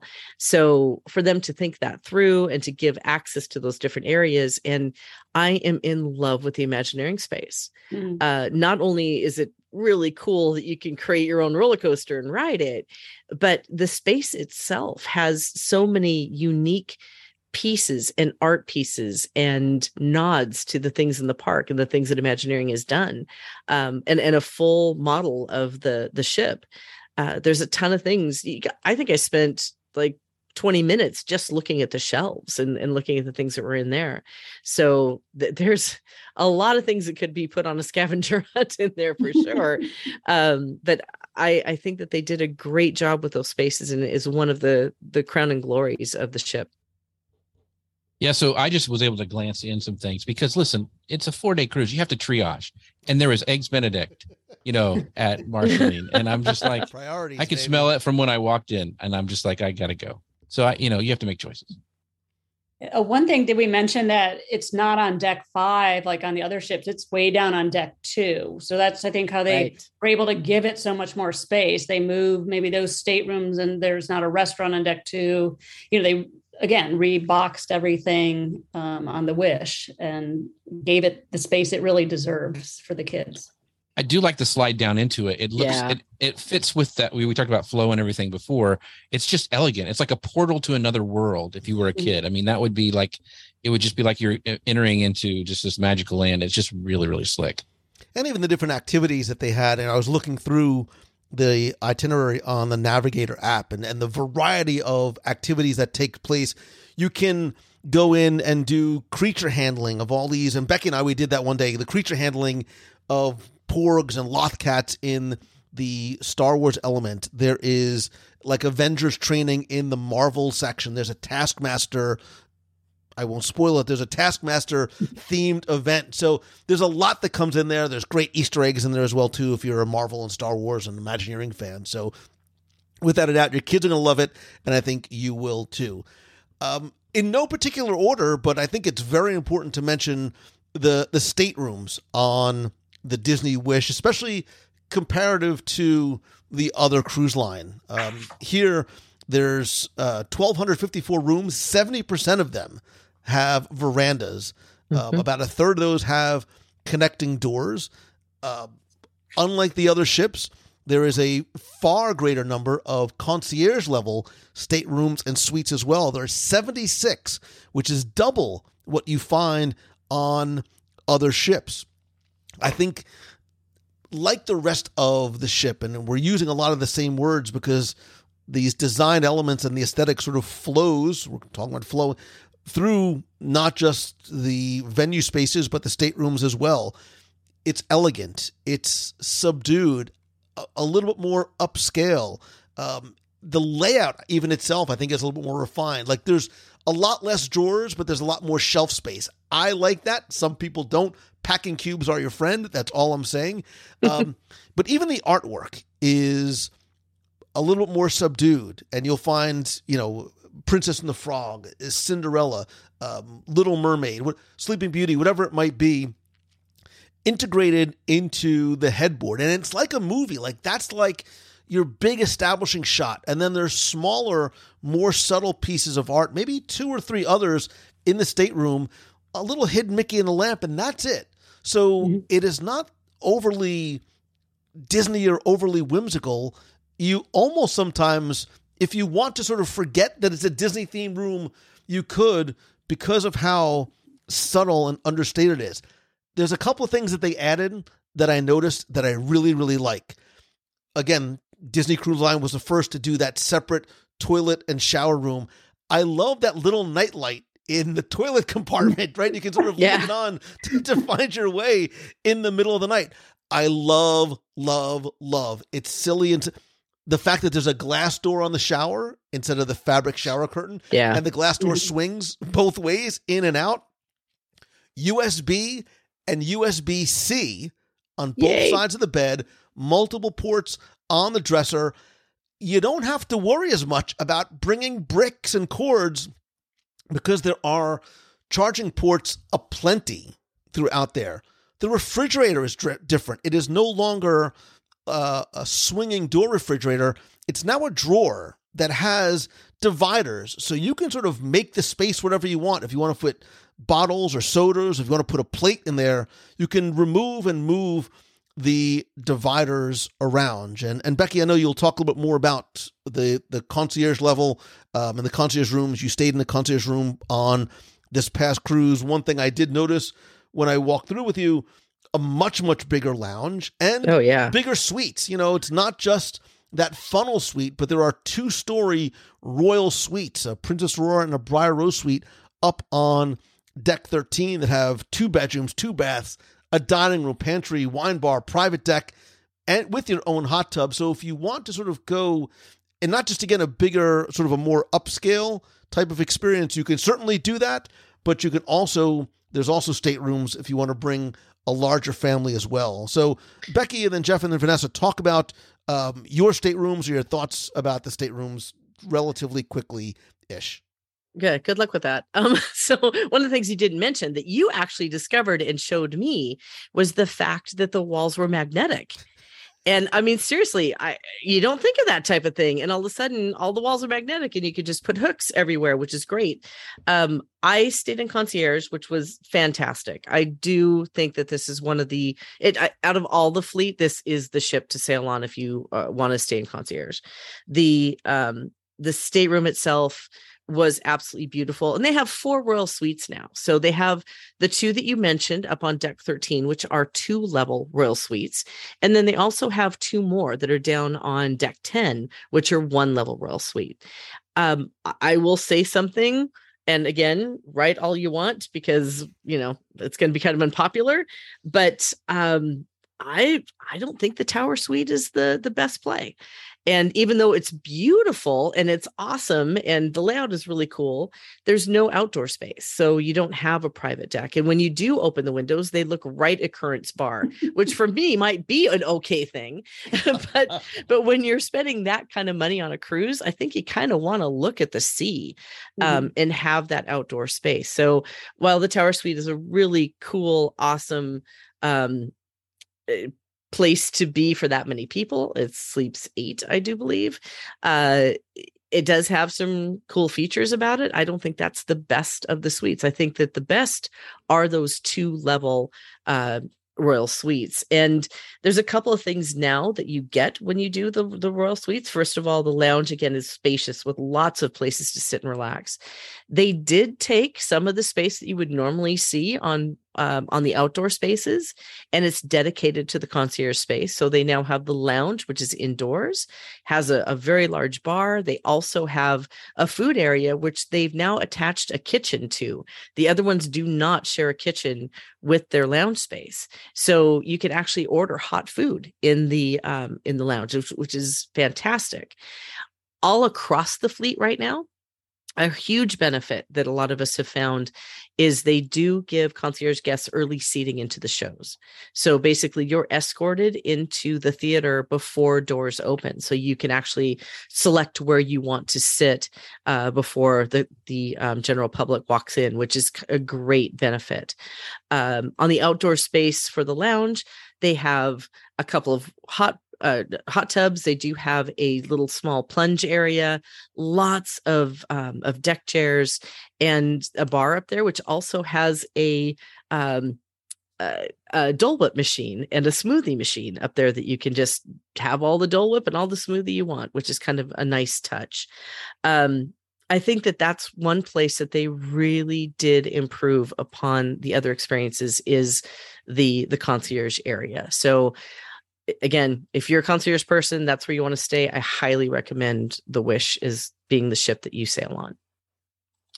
So I wasn't on that level, but I had a great room. And so one of the things that you know when you, when people say like it's a castle on the sea and then it's like it's perfect for princesses and stuff, I I, I think that gives a wrong impression a little bit, especially for dads. Mm-hmm. I'm like, for me, it's not feminine, but it's elegant. And I actually, our, we were on de- uh, level seven, and it was Cinderella um, but it was not over the top. It was just really, really elegant and pretty. Uh, the, the, room was. A couple things about the room was um, we had the room that had the you know the the couch that folds into a bed and also the the bunk bed that comes down from the top. Um, and then there was a space where usually like where the Murphy bed was supposed to be, it was just a big mirror. So the couch ended and there was this big space. So it felt really, really big compared to my room on the Magic. Um, and I thought that and I don't know if it's true or not. It felt like my um, veranda was a little bit smaller, but it wasn't like I didn't feel cramped or anything. There's plenty of rooms for two table tables. Jody and I had coffee out there every morning. It was perfect. It was fine. There's nothing. It just it just seemed a little smaller, but the room felt a lot longer uh, from our bed going. So uh, I thought that was really interesting. The other thing that we we talked about the artwork, and we were like on the Cinderella level. The artwork in the halls through the ship was mm-hmm. just gorgeous. And we would stop and look like when we would one because we were out of breath and because we ate all of the food at the buffet, but and they and some of them were digital. that you and you could not tell. You'd have to go up there and look really, really carefully and go, okay, because this wasn't here before. I wasn't. I I didn't hit my head on the way down or something. That was that did change. So I just love looking at all the artwork throughout the ship. Uh, just say that. But it it's I just don't want the dads to think like, oh, I'm going to be on this big four day long, you know, royal table, you know, princess thing. It's not that at all. It's just very very elegant and nice. The barbershop kind of helps set that apart Yes. too. that is really cool. Yeah. Looks Barbary. Yeah. Well, I was able to enjoy two different types of staterooms. Um, when I went on the maiden voyage, I went with just my two daughters, and we were on deck seven, and we were in a stateroom that slept uh, three people. So we didn't even have the pull down um, overhead uh, bunk. But um, besides what everybody else said, the one thing that I found amazing, and I didn't even learn this until the cruise with uh, everybody on August 1st, was the overhead lights are dimmable. It was like, oh my God, I was in there, I'm planning on taking videos. But if you hold the switch either next to the door over by both sides of the bed, you can get the overhead lights to dim um, or go back up. Because some people are like, yeah, my room was really dark. And it's like, well, now you can turn them full blast or, you know, even the little um, spotlight over the portrait over the bed, you could dim that down or brighten it up. There's also the addition of the two lamps on the side. There were reading lights um, that you could angle by the bed, and those were also all four of those are dimmable. Um, and I loved the crown molding. I went back and looked at old pictures from other cruises, and I don't know. Once again, it just brought it up to a whole new level. Even on you know non concierge, we had all the beauty and everything. Um, I- I also stepping out into the hallway real quick. I love the light fixtures and the colors. Um, you were in a green hallway or a blue, and it just added a bright and airy. But if you looked up at the ceiling, they had these like cutout things in the um, the little chandeliers, and they actually projected a whole new image into the square that it sat in. And you just had to really stop and like look at each floor was something different and unique. Um, but also um, on the August 1st cruise, I was in an accessible stateroom on deck eight aft. Um, it slept four, I think four people. Um, what I like that they've changed, they have now permanent ramps to get out onto the veranda. We were fortunate to have one of the larger verandas, and they carried on the element from um, the dream and the fantasy, where you don't have a white wall railing um, to look out into the sea. It's all slatted, and I think it had the plexiglass on it too, like the other uh, veranda rooms. But it's nice for somebody in a wheelchair that they they can actually see out because with Andrew sometimes he could get he gets to the rail or I have to back him way up and you know it it's nice that they can look out. Um, and the other thing in the accessible staterooms I really liked was the bathroom. They redesigned the layout a little bit. So like this may sound really weird, but the toilet's not right next to the shower because it's a roll-in shower and some things get a lot very wet when you take a shower even with a shower curtain. And then they added a lot more storage. It's like, okay, there's not just a handicapped person, you might have your whole family. And we always ran into the problem with five people, like there's nowhere to store anything in the bathroom. Well, now there were like six shelves, there was one on the bottom and hooks everywhere. So um, I really enjoyed that. Um, and again, the the walls are magnetic, but they're also magnetic in the other ships too, which is really fun. Didn't know that. well, see, you have to have one of these to hook put into your little light, your reader, and it has a magnet on the back so that when you turn on your room. Oh, and that was the other tip I wanted to tell people to don't take your key card out that you have to put in. uh, right. Please. some people are like, oh, I took the key card out when I went to bed. I'm like, why? Your air conditioner turns practically off. You can't run your lights. Your power might not, you know. So always leave this in when you're in the room, a little key card in the slot, or your lights won't come on and neither will the air. Yeah, that's So- really helpful. The, the one thing I, I wanted to add too is all right, I was so I have to say it because now I'm gonna get the oh, you're always in couch. No, I was actually in a standard stateroom because Lou's giving me that look. Um, which I loved. I I love the layout of them, but more than anything, I love the the design and the artistry of the different rooms and different floors and different areas have different themes which was really mm-hmm. cool because you have the the cinderella theme or you have the princess and the frog theme and i haven't figured out and i know some people have but i'm not sure yet what the rhyme or reason is yet for where the different mm-hmm. themes are on board the ship but it was really cool to to look and see that the the fish extender thing that we use to extend mm-hmm. or to put the mailboxes on are are different um, you have like the coach for Cinderella on one of them. And uh, I, I, just love that unique design. And everything was so light and airy. Mm-hmm. Yes. I really did like that. It, it had that um, spacious, light, uh, inviting, the elegant tones about almost every stateroom that I saw. And I, I think that they did a great job on the design. Mm-hmm. And one thing, we had a connecting room. So we were Cinderella on deck seven, and our connecting room was frozen. So it makes it nice if you do have a connecting room, you get a little different vibe in each one. That's so, neat. Yeah. So we've been inside this entire time that we've been talking, other than a little foray out onto deck 11. Let's go outside and talk about something that is very different on the Wish from the other ships, and something that I found both day and night I really really enjoyed, and it is the tiered decks on mm-hmm. deck eleven slash twelve, mm-hmm. because here there are like the spaces inside instead of one very large pool or two large-ish pools of a regular pool and a, a pool for young kids there's a lot of smaller almost sort of purpose built pools on the decks there's ones to swim and frolic in and there's ones that I love where you can sort of sit in like six inches of water, like on a bench with the waterfall behind you and watch funnel vision. I did it for research purposes only. By the way, funnel vision is remarkably clear. It's like watching an 8K TV. It is incredible. But there are smaller pools and more of them on the Wish than you'll find on any of the other ships, and they're spread out. So on deck 11 and 12, there's six, I, I believe there's a total of six pools of different depths, of different sizes, and I think different purposes scattered all around. So what it does is I think a few different things. One, you no longer have this single large pool which sometimes can get crowded, sometimes can get full. Let's be honest, sometimes there's kids in there, sometimes kids you know, have a Caddyshack moment and they've got to shut down and, you know, close the pool for a couple of hours. You don't have to worry about that anymore.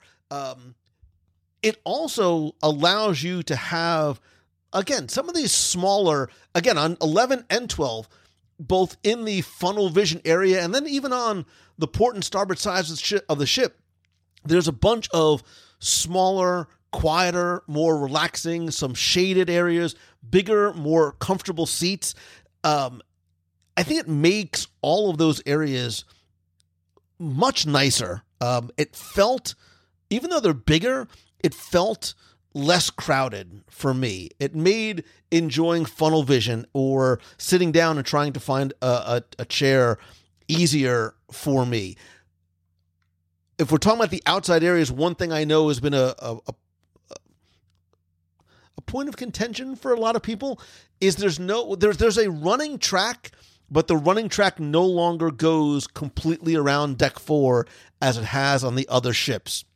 Now, I think just to make it more challenging for you, if you want to go all the way around, you have to take these steep stairs on the other side of the deck to get up and around and then come back or just sort of go in a U shape. I'm not a runner, but I certainly understand um, the issue with the lack of the running track. But uh, Vanessa and Becky and Jeff, what were your thoughts about the decks, deck 11, deck 12, the tiered decks, and and the utilization of the pools both during the day and at night? I love the tiered aspect. I thought it was very unique. And we don't normally go on a cruise to go uh, in the pools, but I could see like you know sitting in the six inch one because that's what I like. But I think one of the um, things I really liked. You're thinking all these different tiers, but I also go in with the accessibility aspect when I sail or do any trip, as Becky knows.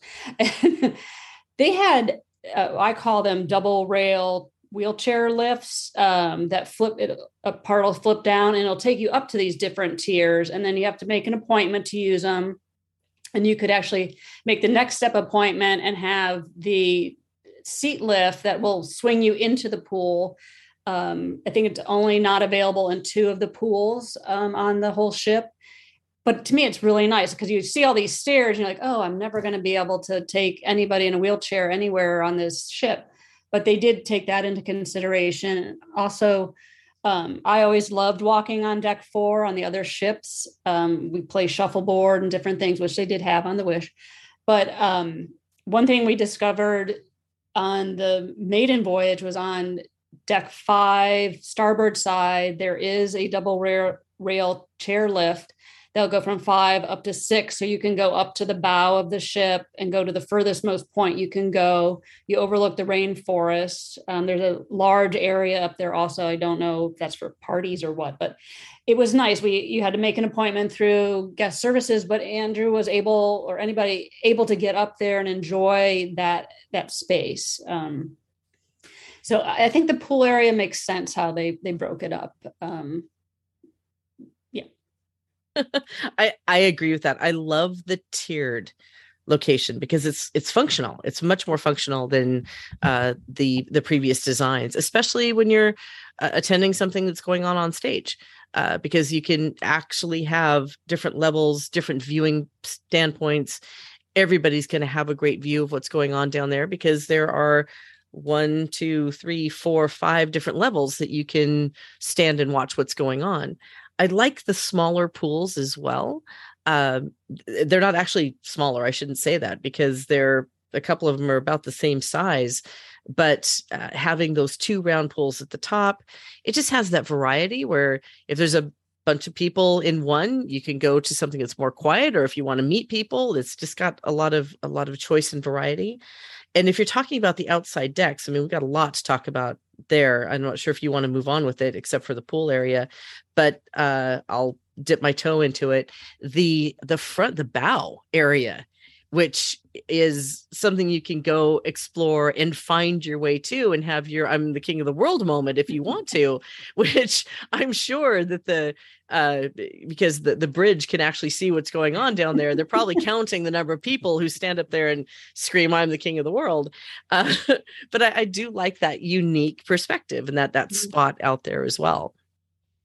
So when you were frolicking the pool, wasn't that when security was called, Lou? I'm pretty sure that's what happened. But uh, so I'm not a, a big pool person because I just I get out in sun and I burst into flames. But the thing that I saw, like if my kids were there, I like the variety of the pools. I mean, my adult kids would have a blast. There's like a hidden, even like almost like an adult like hot tub that we saw our friend i saw my friend paul there uh, he had just kind of snuck in and it was just him and his family so he was able to have that kind of you know intimate space by himself there. So i thought the the I, I guess we'll talk about the layout of the ship a little bit later because there were some interesting things with those tiers that i don't know how many times i went to the the the key that was right there by the elevators like okay where am i? And i'm yeah. like okay how do i get to there? That's on the 13th how what elevator you it's know like that kind of thing. room, trying to get it, was, it was well and, and then the thing is is like the elevators certain elevators went to 1 through 11 and then some went to 1 through 12 and then the others went to the you know uh, was it 13 13, 13? Mm-hmm. but you could press the elevator and it, you it was just like rolling the dice like which one and then if you hit it too uh, soon people would yell at you because you would hey we're still here! you know kind of a thing and so there was like there's no way to call that certain elevator which yeah. for I thought would be really frustrating if you were in a wheelchair trying to just take an elevator up there. Like there's no like give me a card where I can slap it on there because they have those. I saw those in the elevators mm-hmm. that would give you access. It's just really weird. I mean, even trying to get up to the Cove Cafe, we would have some coffee uh, drinks up there and and the bar. It was like okay, you know, even when we met for our our farewell party, it's like okay, where am I? What mm-hmm. elevator? I'm just taking the stairs. Yeah, and the, the elevator that opens up, you go, oh, when you see it's the one to eleven. Yeah. okay, so then you got to get out on the one on the eleven because you're not going to wait for another elevator. So you take the one to eleven, right.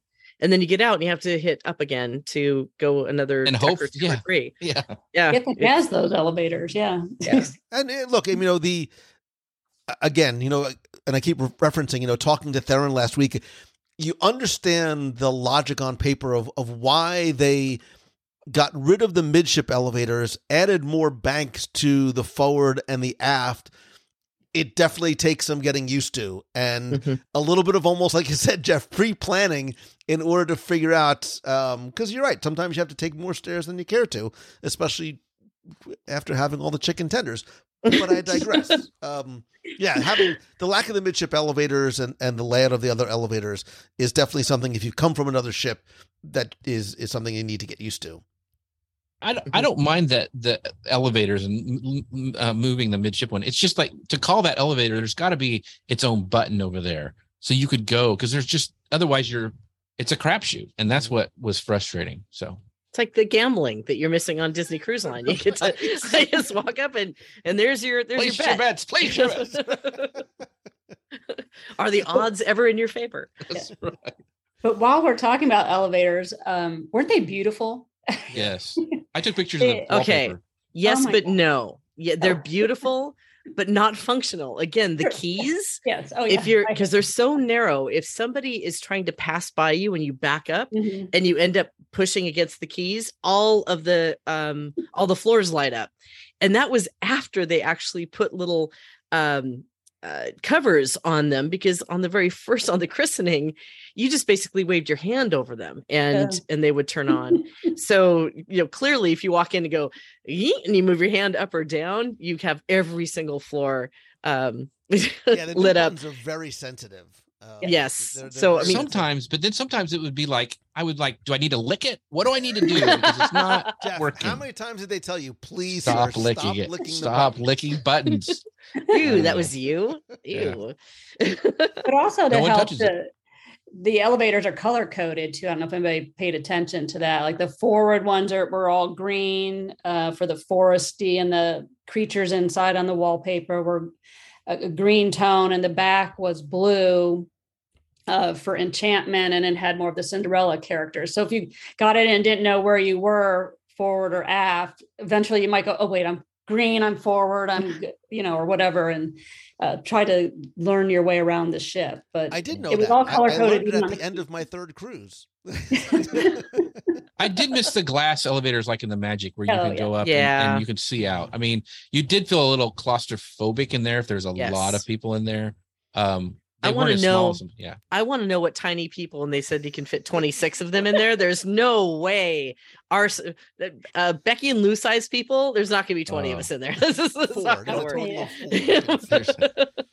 And you have to Coming jump. off deck 11, there ain't no way 20 people are getting into that. Yep, no way. Uh, all right, let's go from outside. Let's go back inside. Uh, Oh, number wait. no. Oh, Sorry, can we talk about one other thing outside since we were outside? sure. How about the adult space on the very back end of the ship?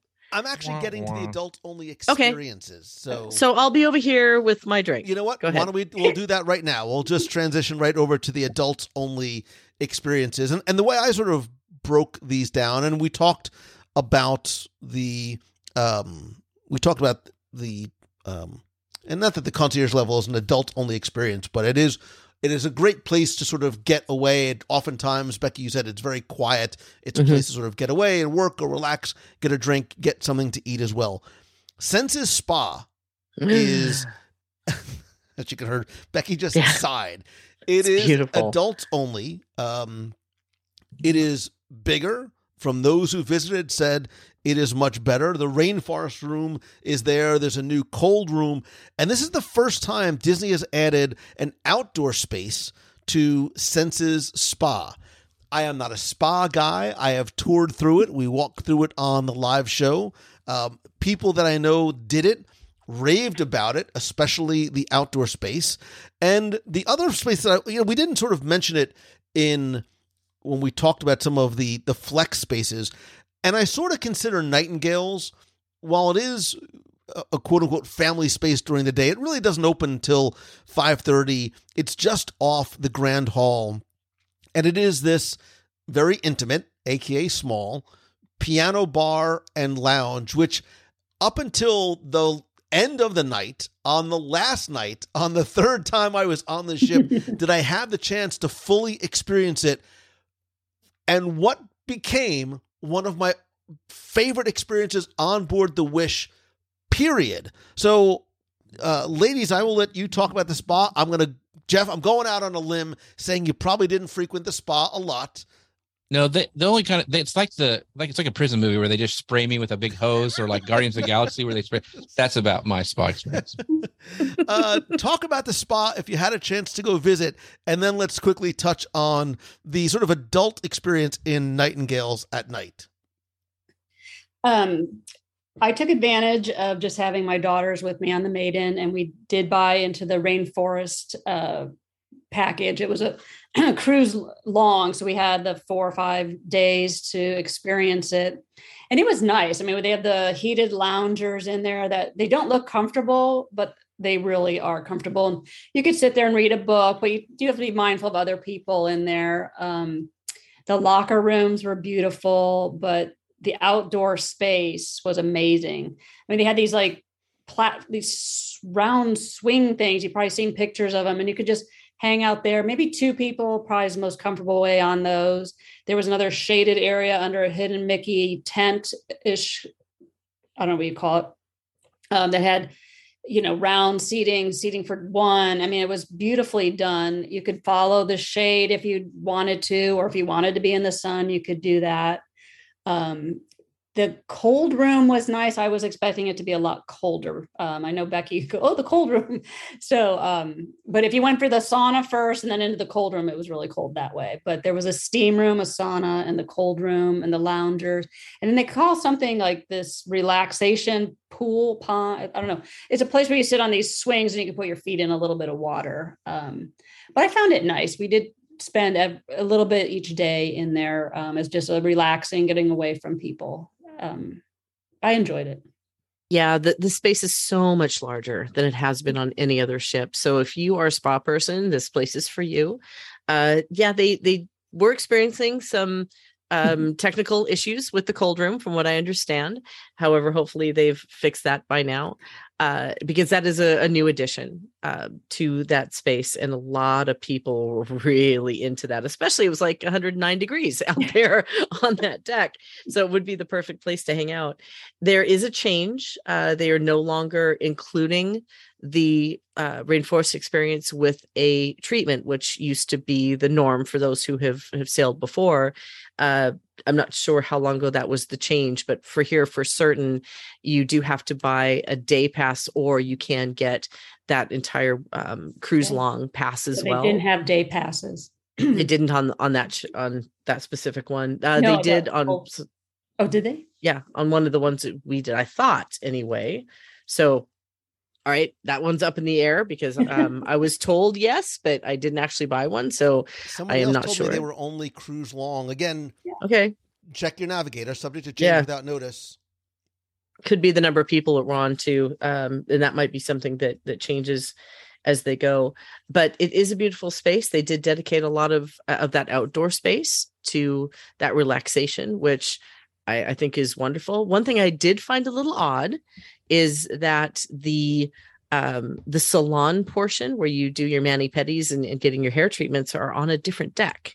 Mhm. So, which was a little interesting because when, and maybe they've changed this by now, but I did go to buy some products and I had to get them in the salon and then go up to the spa to actually pay for them, which I think they are going to have to figure that out. Um, but along going hand in hand with the spa, of course, is the barber shop, which some people loved it some people not so much but it is definitely one of those acquired tastes um, but what was so cool about it was the uh, the drink portion where you can sit there and have a smoky cocktail and just hang out in the barbershop while some other guys are are getting their their shave. I was a little disappointed that it wasn't like a straight razor shave, but it was a cruise. I can understand why. Let, let's just clear the room. Let's just clear the, the, the, vague references here. On the last cruise, Becky's like, "Hey, I've got a surprise for you. Great, what is it? Like, gonna meet Spider Man." She's like, "No, no, no. I set you up for a shave in Hook's Barbery." Mhm. And I'm like, "Ah, Becky, Research I'm good. purposes. I'm not. Yep. She's like, yeah, you need to go to go research. it." Research. Mhm. listen it's a lovely experience it's wonderful Right. they massage you and they put the stuff on your face i'm not an indul i'm not a self-indulgent it's very indulgent i'm not a self-indulgent guy Which is what rather a spa experience is. right which is Mhm. why it gives me all the heebie-jeebies because it's not just my thing It's wonderful, and they he puts all kinds of like stuff in there, and your hair and your hands. It's lovely. It's lovely. If that's your bag, baby, go do it. Mazel tov. It's just not for me. Um, it was cool, and I can see why people dig it. And there is, I, I don't even know what he's called. I'm sure there's like an official name for sort of like the bourbon master that is in the front section of the Barbery, which is very well themed, by the way, crafting all of these flavored, smoky bourbon whiskey cocktails that you can come in and just order and sit right there. And a, and a number of people did. They were just in there having their drinks, watching me get a shave. Again, not my. It's just yeah. And I have pictures, which I know if they see the light of day, you're going to kill me. So I'm thinking maybe we should exchange those pictures for the grease tape someday. Yeah. We can come up with something. Give you two bad things. Listen, it's cool that they have it. I think it's really neat that Yeah. they have something like that for dudes to go in and do. You, if you have never seen Jeff before, Jeff has a beard that goes. It's how long is that? It's got to be what I don't know. 14 inches It's- long. Uh, Jeff is probably did not his make his way. No, I'm scared to get in there, but they did have that's some so they had some really good bourbons if you're a bourbon lover, and that's a lot where the a lot of the tastings happen that I noticed on the ship. That Yeah. especially the reserve bourbon tastings are going to be there at Hooks Barbery. They have a really good bar, and it is a very cool Yeah. themed space just Yeah. to go look at or walk by. It's just a really really cool space, Right. but I stay away, very far away. So do so do I. I'll be at the chicken tender bar. Uh, Well, I don't know. Maybe you You should do it on, good. On our good. just on our December 5th thing. We can go do it again so you can see if there's any changes in I the will experience. say, a lot of people are like, wow, you look so much younger. Like You did. face You so- did. You look great. you were yeah. you were glowing. It was actually pretty cool. I did feel, I did feel very pretty when I came out. See now how it how here it goes. See, it's it's it's a good thing. Listen, there are certain things for me that I do for research purposes that are one and done. The shave and the pigeon, one and done. I'm good. They're cool. For Shave other a pigeon. Shave a pigeon. two bits, a little bit more than two bits. All right, let's move on. Is- We have to. I, I promise this We was not didn't- going to be four hours. We didn't talk about the the Nightingales. space in the back. Oh, The code. Nightingales and the space in the back. So, all right. So the space in the back um, that they have dedicated for adults only. So the problems on the other two ships on on the the Fantasy and the Dream is that they have families that have to walk through those spaces to get from from one area to the other, and that's always been a problem. So they put it all the way aft, and it is. It's got an infinity pool. It's beautiful. Back there, you're going to find the Cove Cafe, and there's also the Cove Bar. Um, it is very relaxing. It is beautiful. We sat there one night and just watched the uh, the lightning storms. Remember, with a whole group of people, which was just amazing sitting back there. Um, it, it's again a little small. I wish that it was a little bit larger to enjoy the si- the spaces, but the sides uh, from about the end of the uh, the the pools at the on the standard pool deck all the way to the aft do have deck chairs which are specifically only for guests 18 and over so there's a lot of deck space it's just being back there where everything is happening where the bar is and where the the um the uh infinity pool i just wish that was a little bit larger but i like the idea i like the concept i like that being the um the adults area in the back What- I like the. I was gonna say I like the variety of chairs they offered also, and the there were some round loungers. There were rocking chairs. I mean, I sat there and drank one of those pop fizz things, whatever it is, with the champagne and the popsicle. That was good. Um, but just a variety of things, so you weren't just stuck sitting in a lounge chair. There was it was nice, uh, a variety. But I agree that it was very tight in the back. Um, but again, totally accessible. But we didn't even try it, so. so one of the things I read on the crazy forums that people just go nuts over, but they were they were worried about kids. You know, there wasn't any dedicated adult spaces like in some of the other ships. I never felt like that because I'm kind of like Becky. Like I have kids, um, but they're adult now. I did my time. I, you know, when they say there's, you know, I put in the, the, the hours and, you know, I wanted, you know, but I never had on these other spaces like Keg and Compass or anything when it was the adult time. I never saw that happening. Um, the Walt Disney Theater, I did have a kid that I just wanted to give him as much Ritalin as possible and throw him off the balcony. But other than that, it was, Which, a, I didn't way, have any they, issues. They actually they They frown upon that. Yeah, on Yeah, Disney ships, they- not. but I knew I liked you. Great. That's what you guys bonded. Yeah. That and the whiskey. Just, just Um, saying. I- do want to just very quickly. I want to mention um, Nightingales, the the piano Yeah. bar. Again, it's we keep using terms. They're small. They're intimate. I, I understand and appreciate the logic of this. I like. I'm somebody who prefers, and we'll, we'll talk about it actually next. I prefer a small theater than these large cavernous type things. I like small intimate spaces the problem is when a lot of people want to get into those small spaces. Nightingales is that small, intimate, cozy piano bar, but the final night, you know, it the final night you're packing, you're trying to get your your um your your suitcases out into the hallway by ten o'clock so they can pick them up for disembarkation the next day. Next day, and so many people were texting like you've got to come down to nightingales you need to come down to nightingales i'm like but my bed it's right there it looks so comfy i came down to nightingales and i'm so happy that i did because jeff you mentioned michael by name what is, what is his last name again It's called uh, Mastriani, I think. He's on Instagram. That's why I stalked him there. i He's want to find him and stalk him and thank him and the man is an amazing musician um both That was his for- first cruise. First cruise. She never would have known it. Hmm. but I walk in and everybody has a smile on their face, a phone or a drink in their hand as Michael is sitting there playing his own arrangements of sing along versions of classic Walt Disney World theme songs. You want to talk about knowing your audience and playing to the crowd. I don't remember any time, any place where every single person in the room, as exhausted as they were, were having such a good time. Like the utilization of that space and knowing exactly who to put in there and what to play was some of the best I probably saw on board. Yeah. Oh, he was amazing. Uh, yeah. And very nice too. Like he spent time talking to people afterwards and not just rushing to his next whatever he had to do. Um, unfortunately, he will not be on the December 5th cruise. I did ask.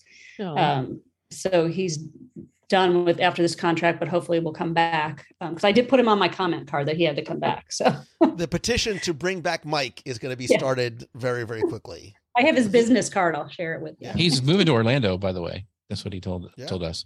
So, but um, yeah, I thought, and it was a request. So he would take requests that people would just shout out. I mean, he did everything. I, I mean, he sang Phineas and Ferb uh, song at the end, which is just amazing. And then he did Feed the Birds, which is just one of my my all time favorite songs. But the, and I have it on my Instagram story. We were in the lounge. And he there was the final set before he went to Nightingales. He played um, an Earth, Wind, and Fire song. And My my wife's an incredible Earth, Winds, and Fire fan, and she went bonkers. and so I got that on video. But he, he and he was so nice. He talked, you know, like uh, Vanessa was saying, he talked to us. But that last night, and once again, if there's something you want to see and you notice there's a performer and you notice they're going to be at different places, you need to get there early. So I was lucky enough. We went with Paul. We had a nice seat in the back because we got there like as soon as our other show was over and we sat down and got in there before the crowd hit and it was worth it. I mean, so get your your booties to those seats as fast as possible if you enjoy these live singers because I mean it was it was fantastic.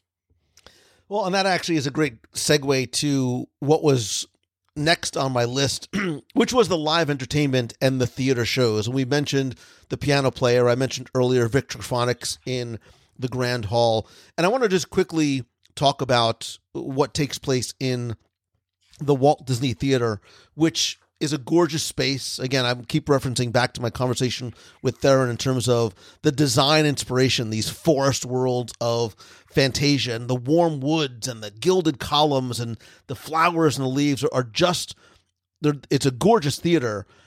And I will admit that when we were on the last cruise and they talked about the welcome show, which is, you know, I've been on a number of cruises when I've seen welcome show once, twice, three, five times.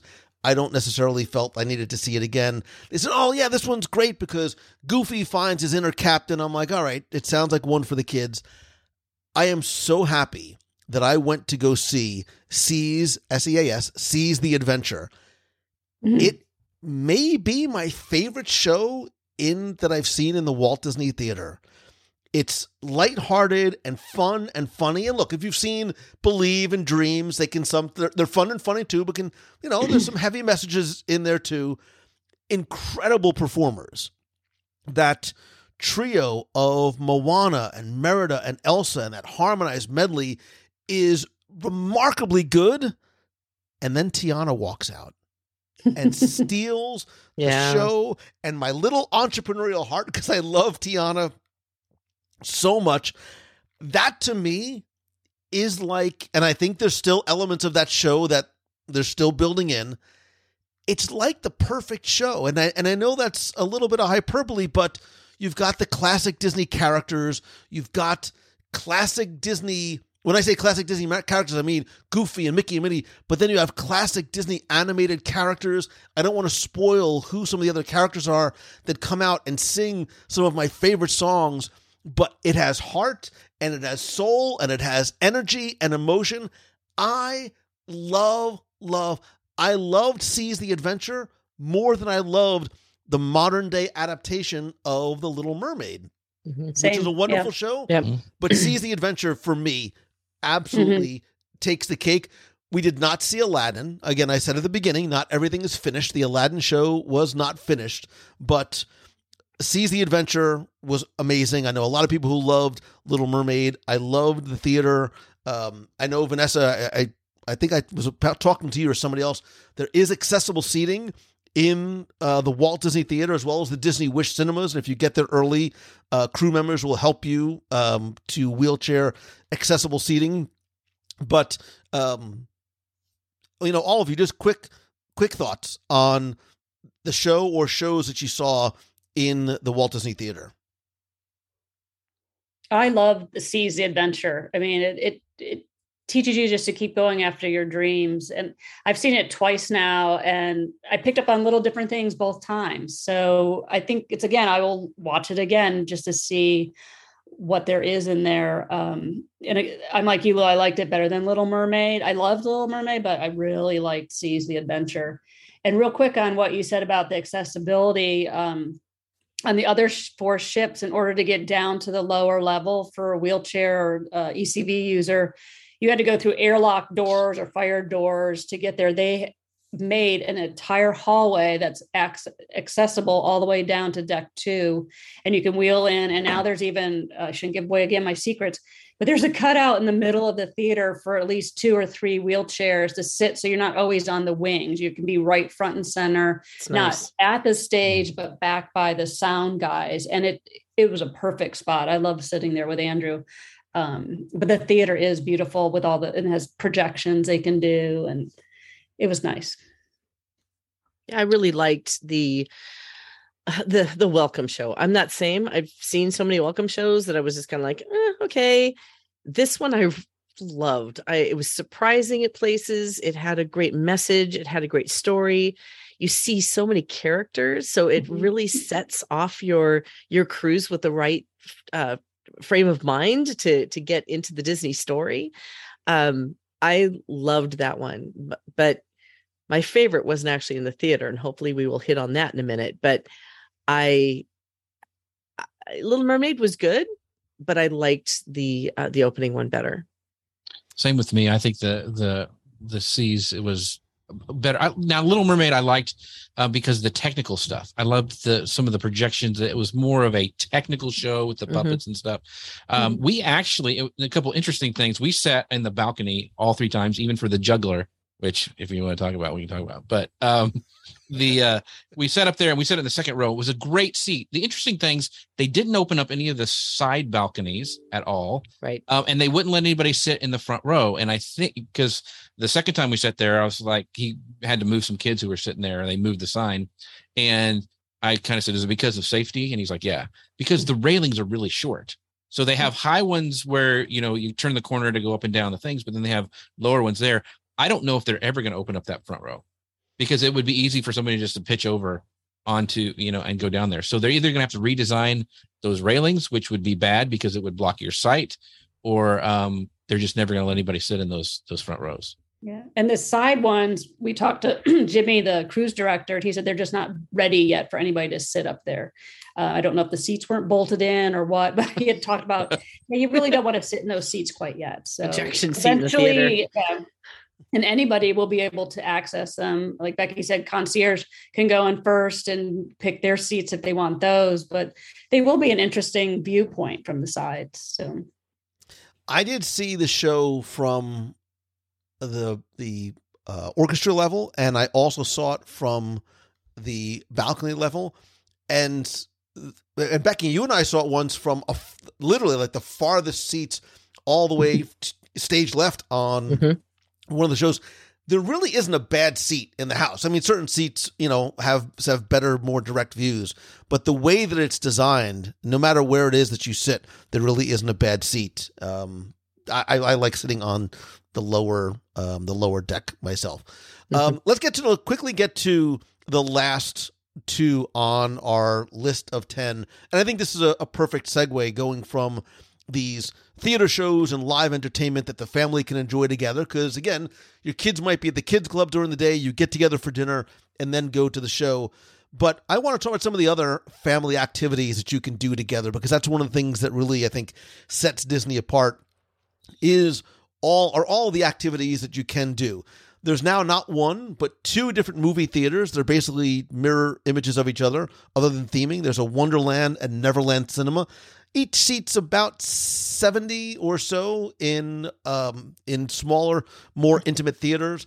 Again, we talked earlier about some of there's a lot of activities and games throughout the day, whether it is trivia in the different lounges. There's um, there's adult games at night, but there's a lot of family friendly like game shows during the day. Bingo is a big thing. Becky calms Yes. Down. It's your fault. It's totally your fault. Of course, it's my fault. um, they now have new handsets in Bingo. If you've played before, the new electronic handsets. It's are- awesome. it's perfect for Becky. She Yep. has a chance to win money and doesn't have to do a thing. It just You just sit there and look at the screen. It's awesome. Becky, the first step is admitting you have a bingo problem, I- and I'm I starting have- to think you have a bingo problem. well, it, it is caused by you. It's you're the one that said, "Hey, let's go play bingo," and this was on the maiden voyage. I'm like, yeah, "Okay, let's go play bingo," and then sure enough, I kind of got into before the next bingo. bingo, oh, you have to get downstairs and get us seats. We need to go. Get, Yes, we need to be in bingo. We have to go get bingo. So now it's a thing. Sell out. Bingo does. It's very popular, especially as you as you start to get to the later bingos where you can win ten thousand dollars. Well, yeah, but the thing I did notice again, those those handsets that I love so much, you don't have to do anything, and it tells you when to scream bingo, so you're not embarrassed when you you know pop the wrong the wrong number in the wrong place. Um, they sell fast, and if you're not up there and grabbing those at the at the right time or at the very beginning when it goes on sale, you end up with the cards, and the cards to me are like I didn't pay attention. Was that I or N or G or O seventeen? So I'm not exactly sure what I'm doing here. because the cards are you no longer have to pop the number. They they're in a protective sheet, so you just take a, an erasable marker and you use the cards. I yeah, like but it, little it bit of requires interactivity too. but you do have some interactivity with the with the little thing because you're looking at it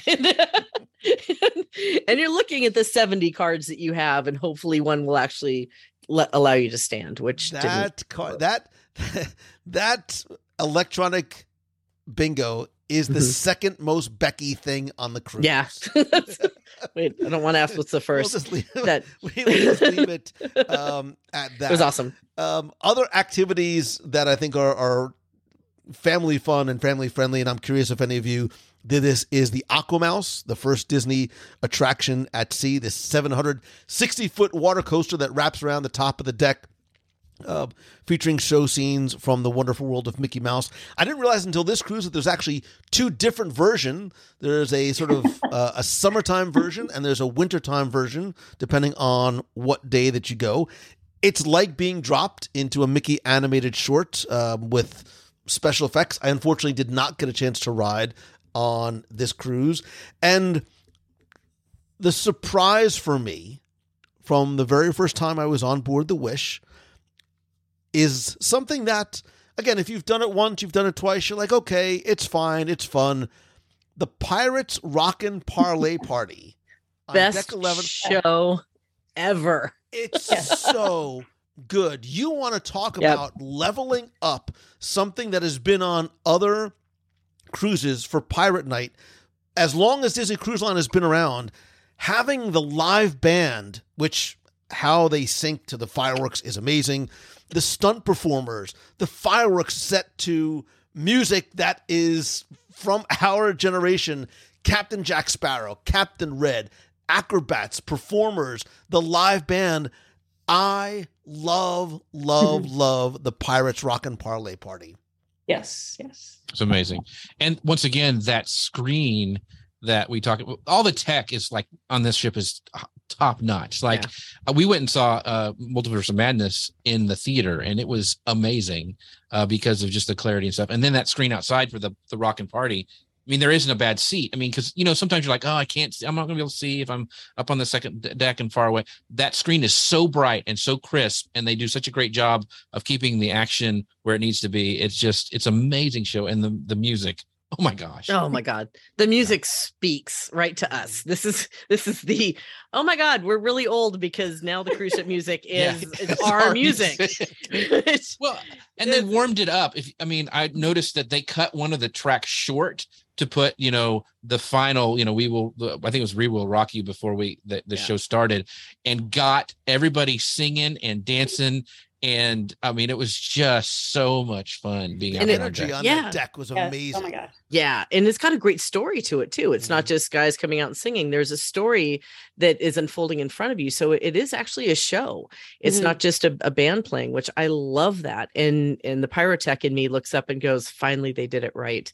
Yeah. Um, the other the other fireworks shows are almost like uh, Roman candles that are just going off one after another after another after another. This one they have two shot spots. So there's there's two um uh pyro shots going on at the exact same time and then multiples at others and it really is a fireworks show at sea finally. Um I, I just think that what they've done here is created something that i'm not going to miss every single time i'm on board No, I agree. Yeah. And being able to shoot from both funnels now is amazing. And people stayed afterwards and danced. I mean, we were up there with Deanna and other people just, I don't know where you guys were eating pizza or something, but we were having a great time. Don't judge you was know, dancing, eating pizza. dancing with the music and just having fun. And the crew members were still out there keeping people moving. And it was very fun. I, I truly enjoyed that one as well. Yeah, the uh, the pirate it. party is something not to be missed, and something I found that I was really, really looking forward to um, this year. Not just because we also tied it in with our pajama party and pizza. it was a sort of the pizza party pajama trifecta. So it was uh, if you can turn the pirate party up until eleven, uh, that's what it would look like. Um, anything else that I on on the entertainment side, Ms. Menken? I'm Well, Princess.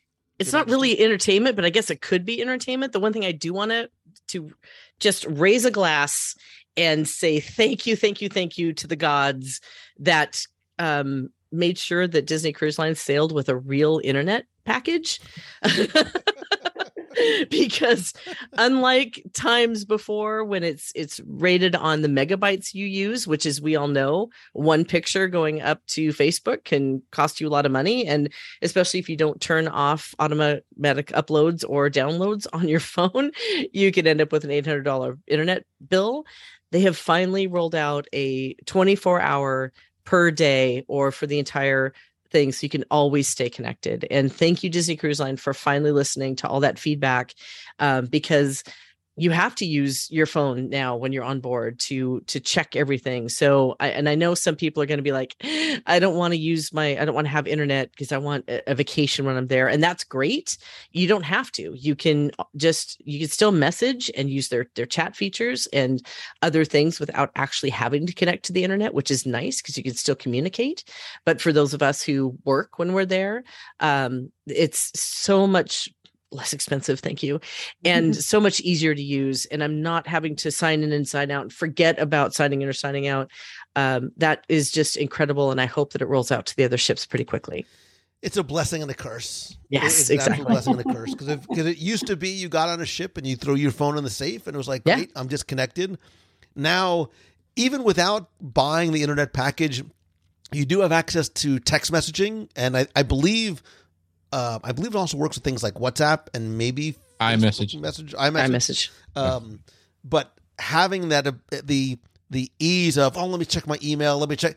It, it's tough. There's a lot of self control that you have to um, exercise on yourself, or just not get the internet. Other than hey, I just got to just make sure nothing is you Yep. know literally or figuratively on fire when we get home. The last thing I wanted to mention because I know for some people um, it, it's very very important is the shopping on board.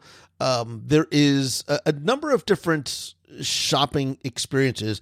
Mickey's Mainsail is sort of the the the main Disney cruise line merchandise. Obviously, there's a Bibbidi Bobbidi boutique and, and there's a Shutters um, and a, a small little um, Dory's Forget Me Nots up on deck 11 for for swimwear. But on deck three, there are three shops um, that are connected to each other. It's uh, the Enchanted Castle Jewels, Once Upon a Time, and Royal Regalia. Very high end jewelry, purse, watch shops um, for those guests that are looking for that. I that's again like the shave, not my thing. I do understand um, the safety and security of being able to buy things like that. I guess it's tax free when you're out at sea without having to worry about going into Nassau and am I getting scammed and is this reliable? You know, you've got sort of that Disney bubble insurance policy around you by having the shops being right there on board. It does take up a pretty significant portion of deck three. Uh, across the way is um, Once Upon a Time. No, sorry, Three Wishes. No, Three Wishes is one of the elegant ones. Once Upon a Time is on the other side again with uh, pocketbooks and Pandora, some sundries and and things like that. Um, I don't know how much shopping you guys did. Any any thoughts on shopping one way or the other?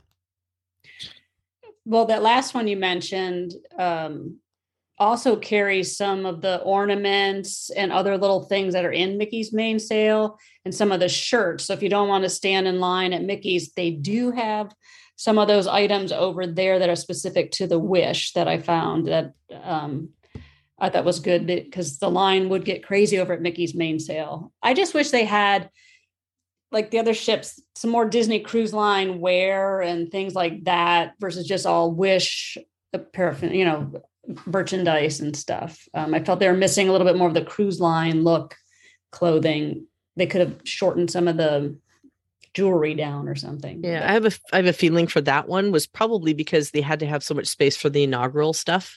Um, because of course that's the inaugural season is just going to take off like mad, and that's going to be their their biggest seller. And they've got a lot of great merch for Mhm. the inaugural season and a lot of great variety. Um, but you know, once that's over, I'm sure that the DCL stuff may roll back in a little bit more, maybe. Yeah. Because i did see different stuff the maiden versus the august 1st totally different items in there so they probably sold out not just that said maiden but you know just regular men's shirts and different things Yeah. Changed One of so.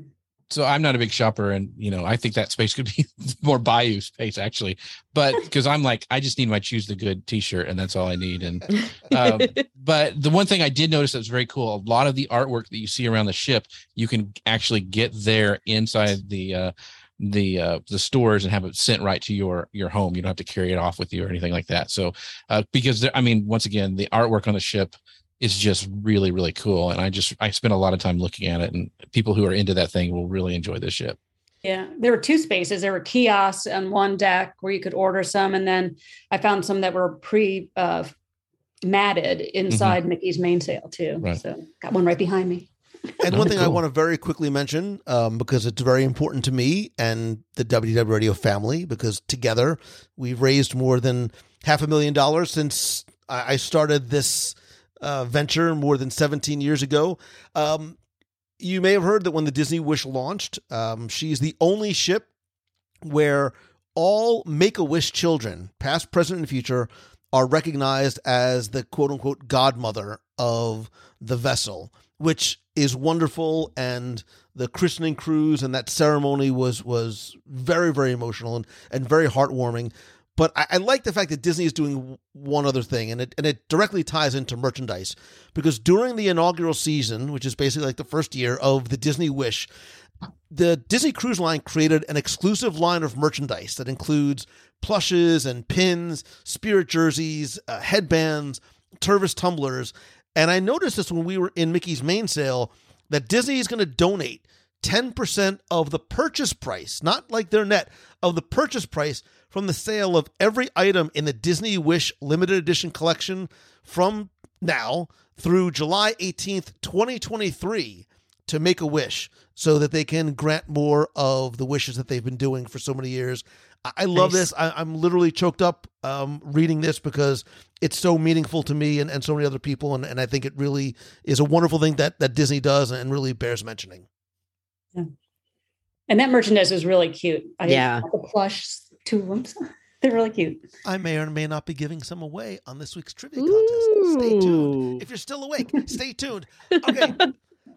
Quick lightning round question for you because, you know, it's this is the exact short show that I hoped it was going to be. Give me whether it's one thing, two thing, three things, five things, whatever it is, things that you think are better on the Disney Wish, right? We talk about things that we learned, talk about things that we loved. And I think that as we spent time on these sailings, we found some things that are different, um, that maybe we didn't like as much, and maybe some things that we loved even more. What are one, three, five, whatever it is, things that you think are better on the Disney Wish? Vanessa, Jeff, and because Becky you need time to think and Google, I will let you go last. So sweet of you.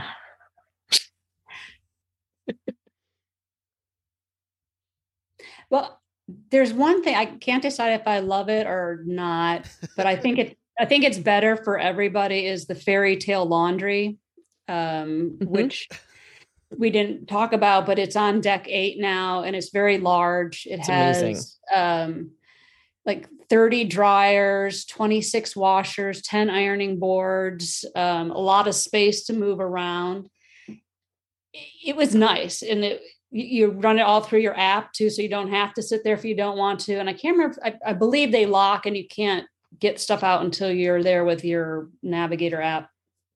Um, the only downside to it, I was in eight aft, and it literally took me five minutes. I, I timed it to go from there. Where before I, I could be, I could go up to seven or down or down to seven and up to nine and find a closer laundry area to iron. But it's beautiful, and I I think once more people start using it, it'll become what they want it to be. You know, functioning laundry and stuff, which I hate to do on a cruise, but sometimes you have to. So.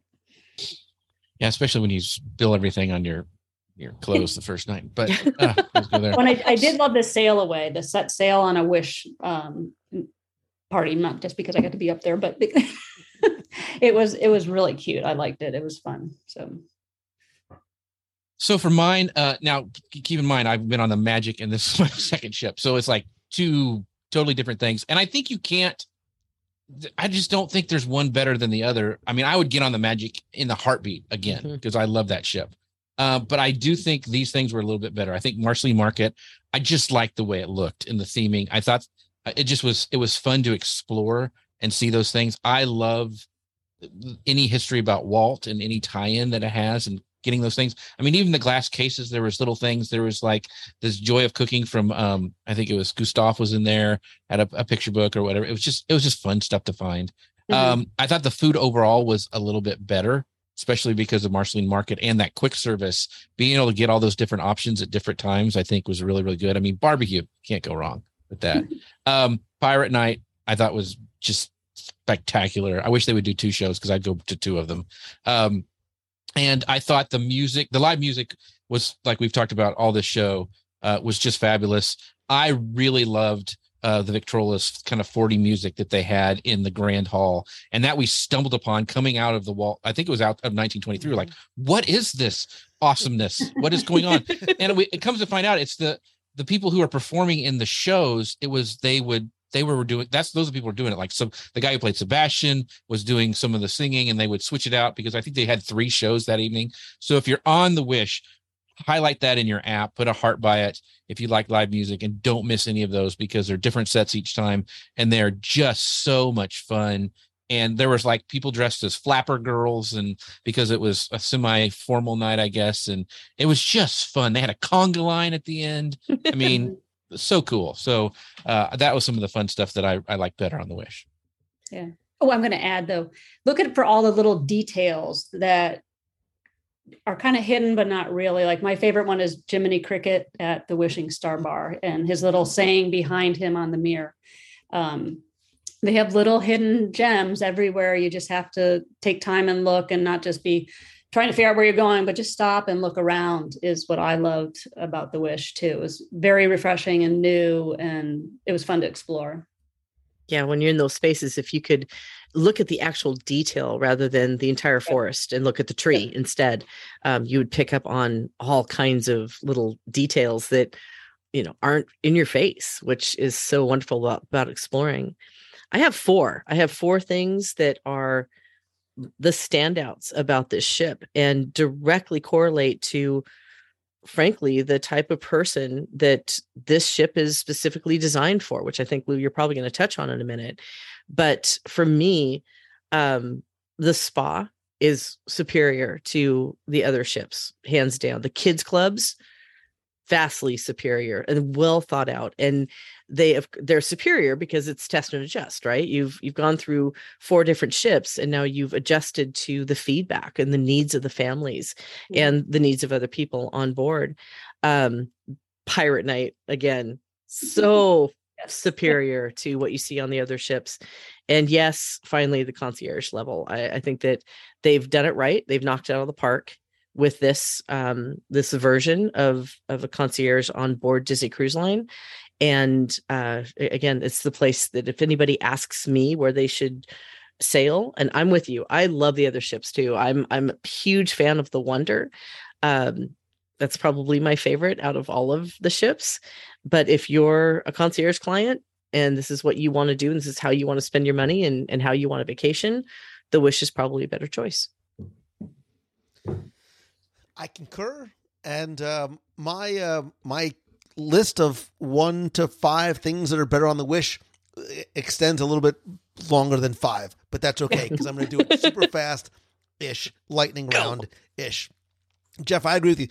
Far the number one thing I put down was 1923. Um, not just because I think, again, not to be hyperbolic, I think 1923 is the best food on Disney Cruise Line. Period. Palo, I'm looking at you. I think 1923 is that good. The first time we were there, I enjoyed my meal so much. I think it was like you or my kids were like, Dad, I can't believe how much you're smiling through this meal because I loved it so much.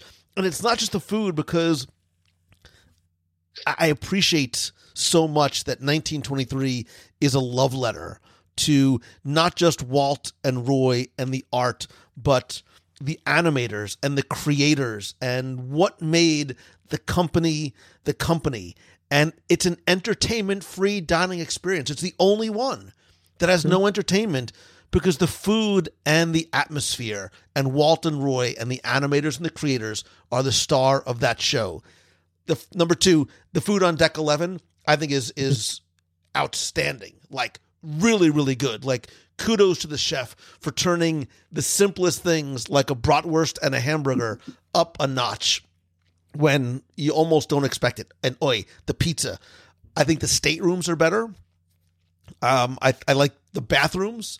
Um, again, simple things like the glass door, the overall interior designs of the ship, the Bayou 1923, that um, that New Orleans vibe, that 20s and 30s vibe, like is right up my alley.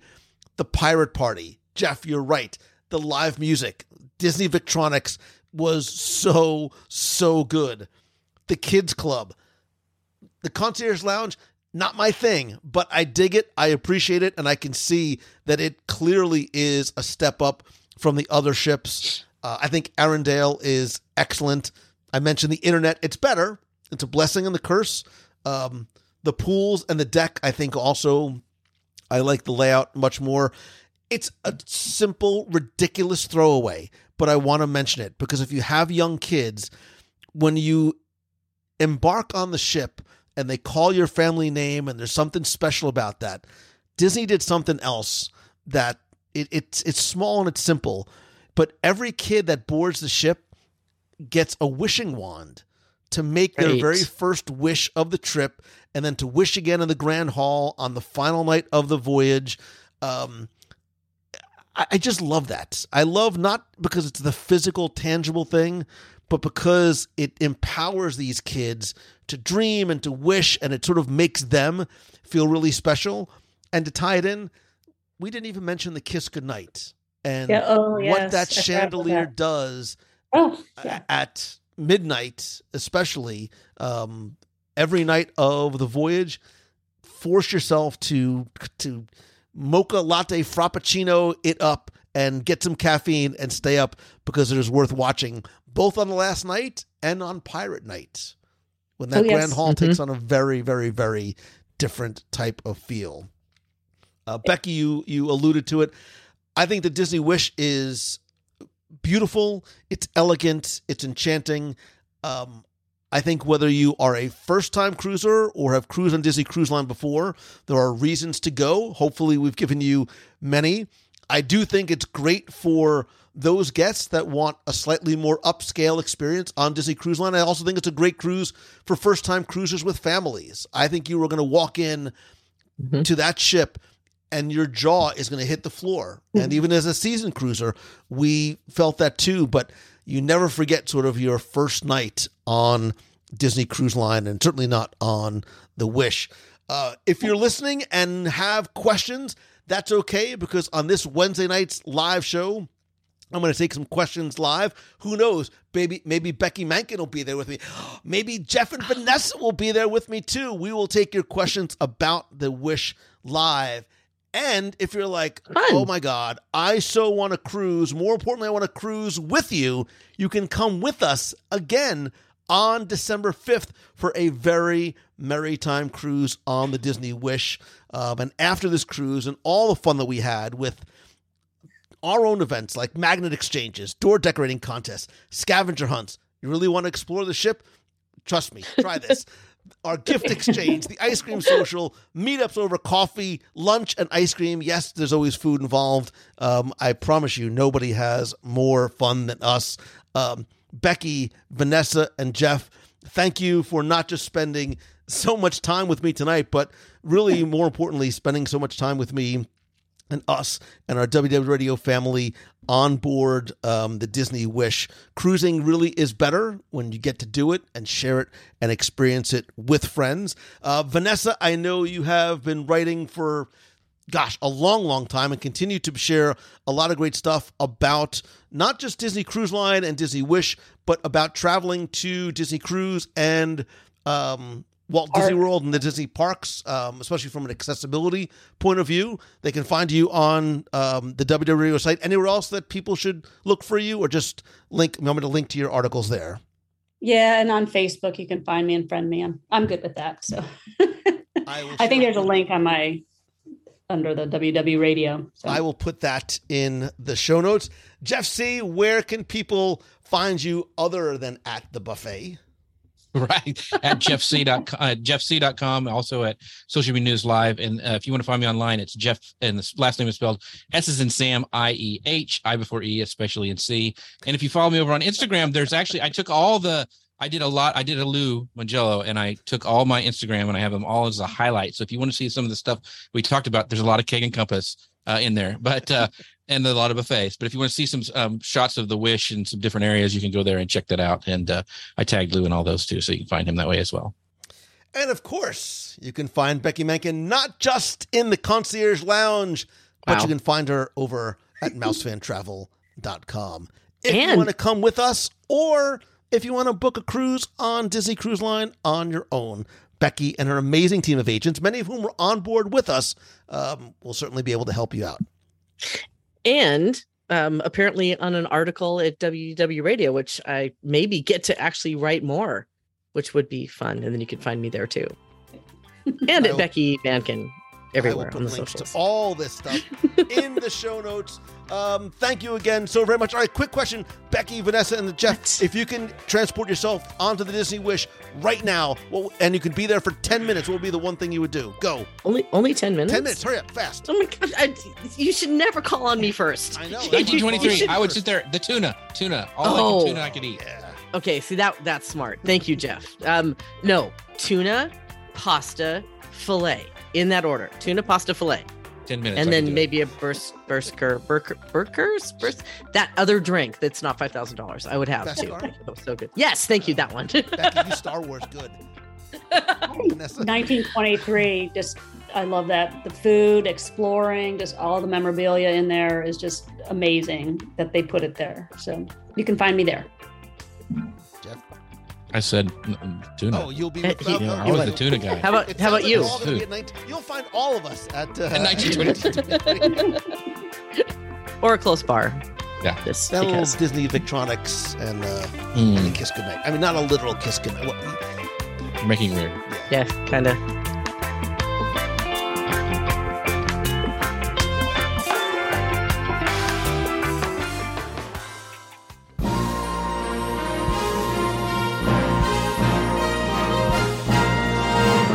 It's time for our Disney Trivia Question of the Week, where I invite you to test your knowledge of Walt Disney World, where this week's Disney Cruise Lines history, details, see how well you remember what you've seen, heard, or even tasted. If you think you know the answer, you can enter for a chance to win a Disney Prize package. And this week's trivia contest is brought to you by Displate. And I just learned about Displate, and now I'm obsessed because displates are high quality prints on metal, which makes them great for the environment, that are mounted on the wall with the help of a magnet, which makes them incredibly easy to hang and, even better, swap out designs quickly and easily. No nails in the wall, no levels and hooks and hammers, just an easy to attach metal square. And there are literally millions of designs with officially licensed art from Marvel, Star Wars, Netflix, there's The Mandalorian and Stranger Things and Spider Man. When I say millions, I mean millions. So with Displate, you can literally build collections of the things that you are passionate about and put them right on your wall. I'm going to post a video soon of my unboxing of my first set of Displates, which definitely won't be my last, especially since my kids saw them, freaked out, and now have a wish list of their own for their own rooms. Plus, with every print that you purchase, Displate plants one baby tree. And so far, they've planted nearly 17 million trees. So not only does your Displate make your room look cool, but it helps others in need and makes a real difference. You can check out some of my favorite Displates, including some that I already own, at displate.com slash wdwradio. That's D-I-S-P-L-A-T-E dot com slash wdwradio. More importantly, if you use that link, you also get my special discount, which will save you 25% off your first and second Displate. Or if you buy three or more, you can get 29% off, which is automatically applied to your cart. It's only available for a limited time, and you have to use displate.com slash www to get the discount. Look, I believe in collecting what you are passionate about. If you see my office on live video, you know exactly what I mean. And with Displate, one small poster can start a big collection. Now, before we get to this week's trivia question, we're going to go back, review last week's, and select our winner. So last week I was talking to former Vice President of Imagineering Theron Skees about the Disney Wish, and I asked you to tell me what character, or a statue of what character, can be found in the Grand Hall of the Disney Wish. Thanks to so many of you who entered, got this one correct, and know, of course, that it is Cinderella. And last week you were playing for a special Disney Wish prize package, and last week's winner, randomly selected, is Preston Price. So, Preston, congratulations. I will get your prize package out to you right away. If you played last week and didn't win, that's okay, because here's your next chance to enter in this week's Disney Trivia Challenge. So, each of the Disney Cruise Line ships have a fun, water based experience at sea up on deck. And on the Disney Wish, we have the new Aqua Mouse, which is the first Disney attraction at sea. But what are the names of the other family friendly water based thrill rides on the other ships? I don't mean the ones for the little cruisers, I mean ones that are sort of the sisters of the Aqua Mouse. So, on the four other ships, what are the names of the family-friendly water-based thrill rides? You have until Sunday, August 14th at 11:59 p.m. Eastern to go to wdwradio.com, click on this week's podcast, use the form there. And this week, I have a special new prize for you, thanks to our friends over at Displate, because the winner of this week's trivia contest can go to displate.com and select any of the literally millions of designs on the displate.com website that they will make and lovingly package for you if you get this week's trivia contest correct and are the randomly selected winner.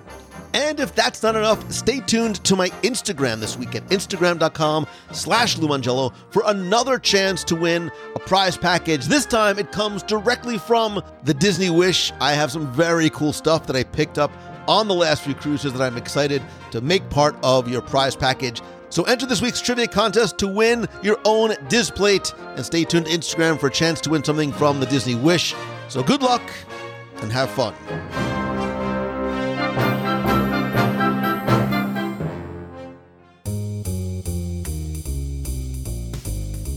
That is going to do it for this week's show. Thank you so much for taking the time to tune in this and every week. I know this week was a bit or a lot of a longer show, but we had a lot to cover and discuss and review about the Disney Wish. I'd like to know from you, have you been on the Wish? Are you planning to go? And or maybe tell me what is your favorite Disney Cruise Line ship and why? You can come be part of the community and conversation by going over to www.com slash clubhouse, letting me know there, and discussing anything in the Disney, Marvel, Star Wars universe. You can also connect with me elsewhere on social. I am at Lou Mongello on Instagram, Twitter, Facebook, and LinkedIn. If you have a question you'd like me to answer on an upcoming show, you can email me, lou at wdwradio.com, or call the voicemail at 407 900 9391. That's 407 900 WDW1. And if you'd like to help the show and get cool exclusive rewards every month, you can be part of the WDW Radio Nation and literally help bring every episode of the show to life, every live broadcast. The contests and giveaways are thanks to you. You can find out how you can help the show for as little as a dollar a month and get things like scavenger hunts, take part in our group video calls, get access to our private Facebook group, their shirts, stickers, monthly care packages, and much more. I want to thank some new and longtime members of the Nation family, including Garrett Longhofer, Steve Haynes, Patty Leslie, Sarah Matson, Judy Miller, and Kelly Faulkner. To find out how you can be part of the Nation family and help the show, just visit wdwradio.com slash support. My Momentum Weekend Workshop in Walt Disney World the weekend of October 22nd and 23rd at the Hilton Orlando Lake Buena Vista is now more than 60% sold out, and I'd love for you to come and be one of the 50 entrepreneurs to come be part of an environment of learning, sharing, networking, and collaborating to help you truly move the needle, make a difference, level up, and turn what you love into what you do. You can learn more and secure your seat at loumongello.com slash momentum. And early bird pricing is unfortunately over. However, I have a special $100 off discount code just for you to thank you for being a friend and for listening to the show. So use code podcast100, one word, at checkout, and you can save $100 on your weekend workshop ticket and that optional 10 person Mastermind Monday. That is, I think there's only three seats left currently for that as well. Stay tuned for a speaker and session announcement coming soon. I am very, very excited for who and what we have planned this year. Again, to learn more, visit loumongello.com slash momentum or just send me an email if you have any questions about the event. And if you like the show, and hope that you do, all I ask is that you please help spread the word.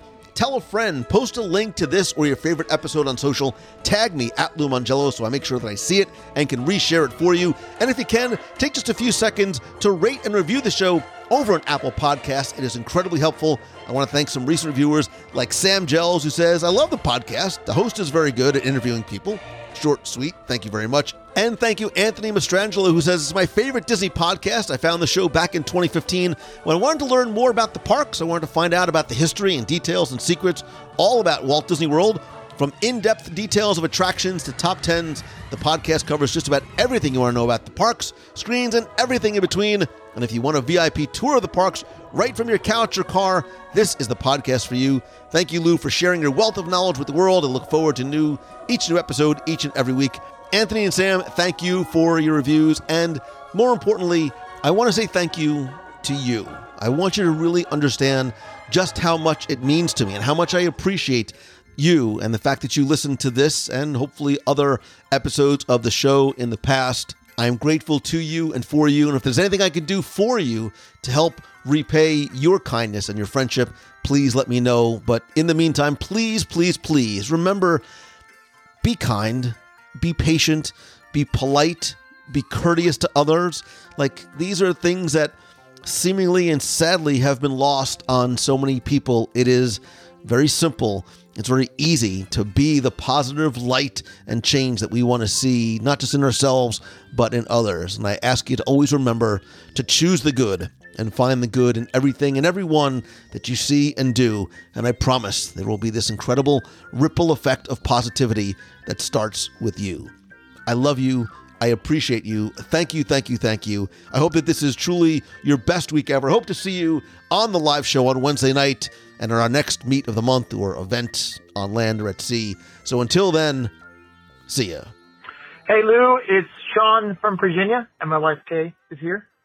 Um, so we're we're back to reality, uh, waiting for my son to get done with uh, f- football practice, and we're ruminating and resonating and thinking about our our first experience on a cruise and what a great time we had, and how much I think um, I liked it much better going with a group of like-minded WDW folks. So I think the group cruise was a great way to be introduced to this whole idea of using cruise as a verb. Um, really liked the way it was set up. And I think no need to apologize for the changes in schedule. Um, you know, obviously we could have followed you around all week or, you know, uh, go off and do our own things, which was great. Um, my kids all liked it. They liked the idea of, of being able to, you know, at 16, I mean, they're, they're kind of old enough to do it anyway, but, you know, feeling really secure on the ship that they could walk around and they were very independent. My youngest daughter in particular would just come and go as she pleased and she really, really, really enjoyed that. Um, they had mixed experiences in teen club. I think it was pretty crowded. Um, so, but they did, they did go back and forth and, and they frankly knew more about the ship by the end of it than I did. We, um, we loved the food. We did Enchante, which was probably top three meals of my entire life. I mean, it truly was incredible. My oldest said that, um, we broke their taste buds. That food, food will never be the same for them. Um, I did go from a 34 inch waist to a 36 inch waist by the time the trip was over. Um, in hindsight, I, I don't know that you need to upgrade the dining experiences. I felt like all the food was incredible. 1923 definitely being our favorite, but the, the, I had steak every single night and it was amazing every single night, including the Wagyu at Enchante, which is, I think, hard to put into a, it's apples and oranges. Um, we, we enjoyed the, our, our staff, our stateroom host was amazing. The, the service on that ship was incredible. We, we, we went to guest services one time. They were amazing. It felt like family, like a, like a lot of Disney customer service does. But I think knowing that they're going to see you all week, they may have, may have kicked it up to, uh, you know, th- this service goes to 11. Um, and even, even better than a normal Disney experience. Um, so the meals, the food, incredible. Um, I think the, the only negative I could think of is the first day I was a little worried having never done it and every single person on that boat felt like they were market. Right, was in time with all their luggage. right and I was like, "Oh, I'm not I'm not going to love this." But by the evening it was cleared out and you could, you know, wander around.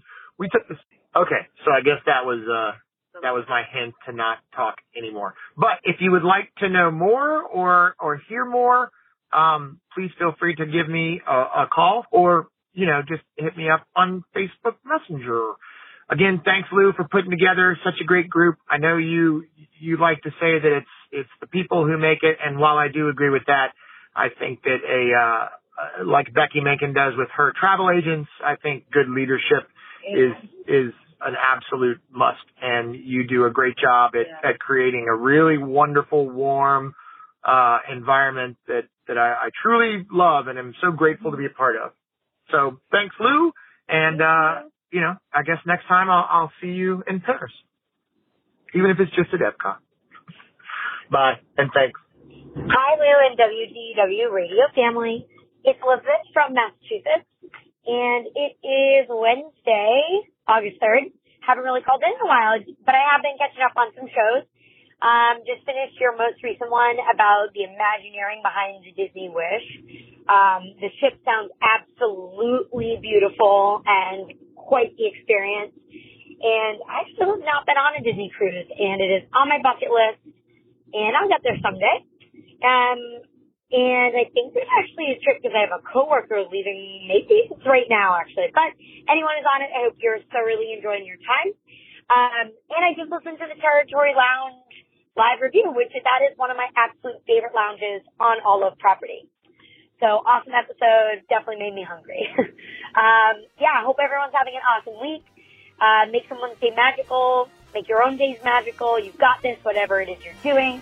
And I'll talk to y'all real soon. See you later. Bye.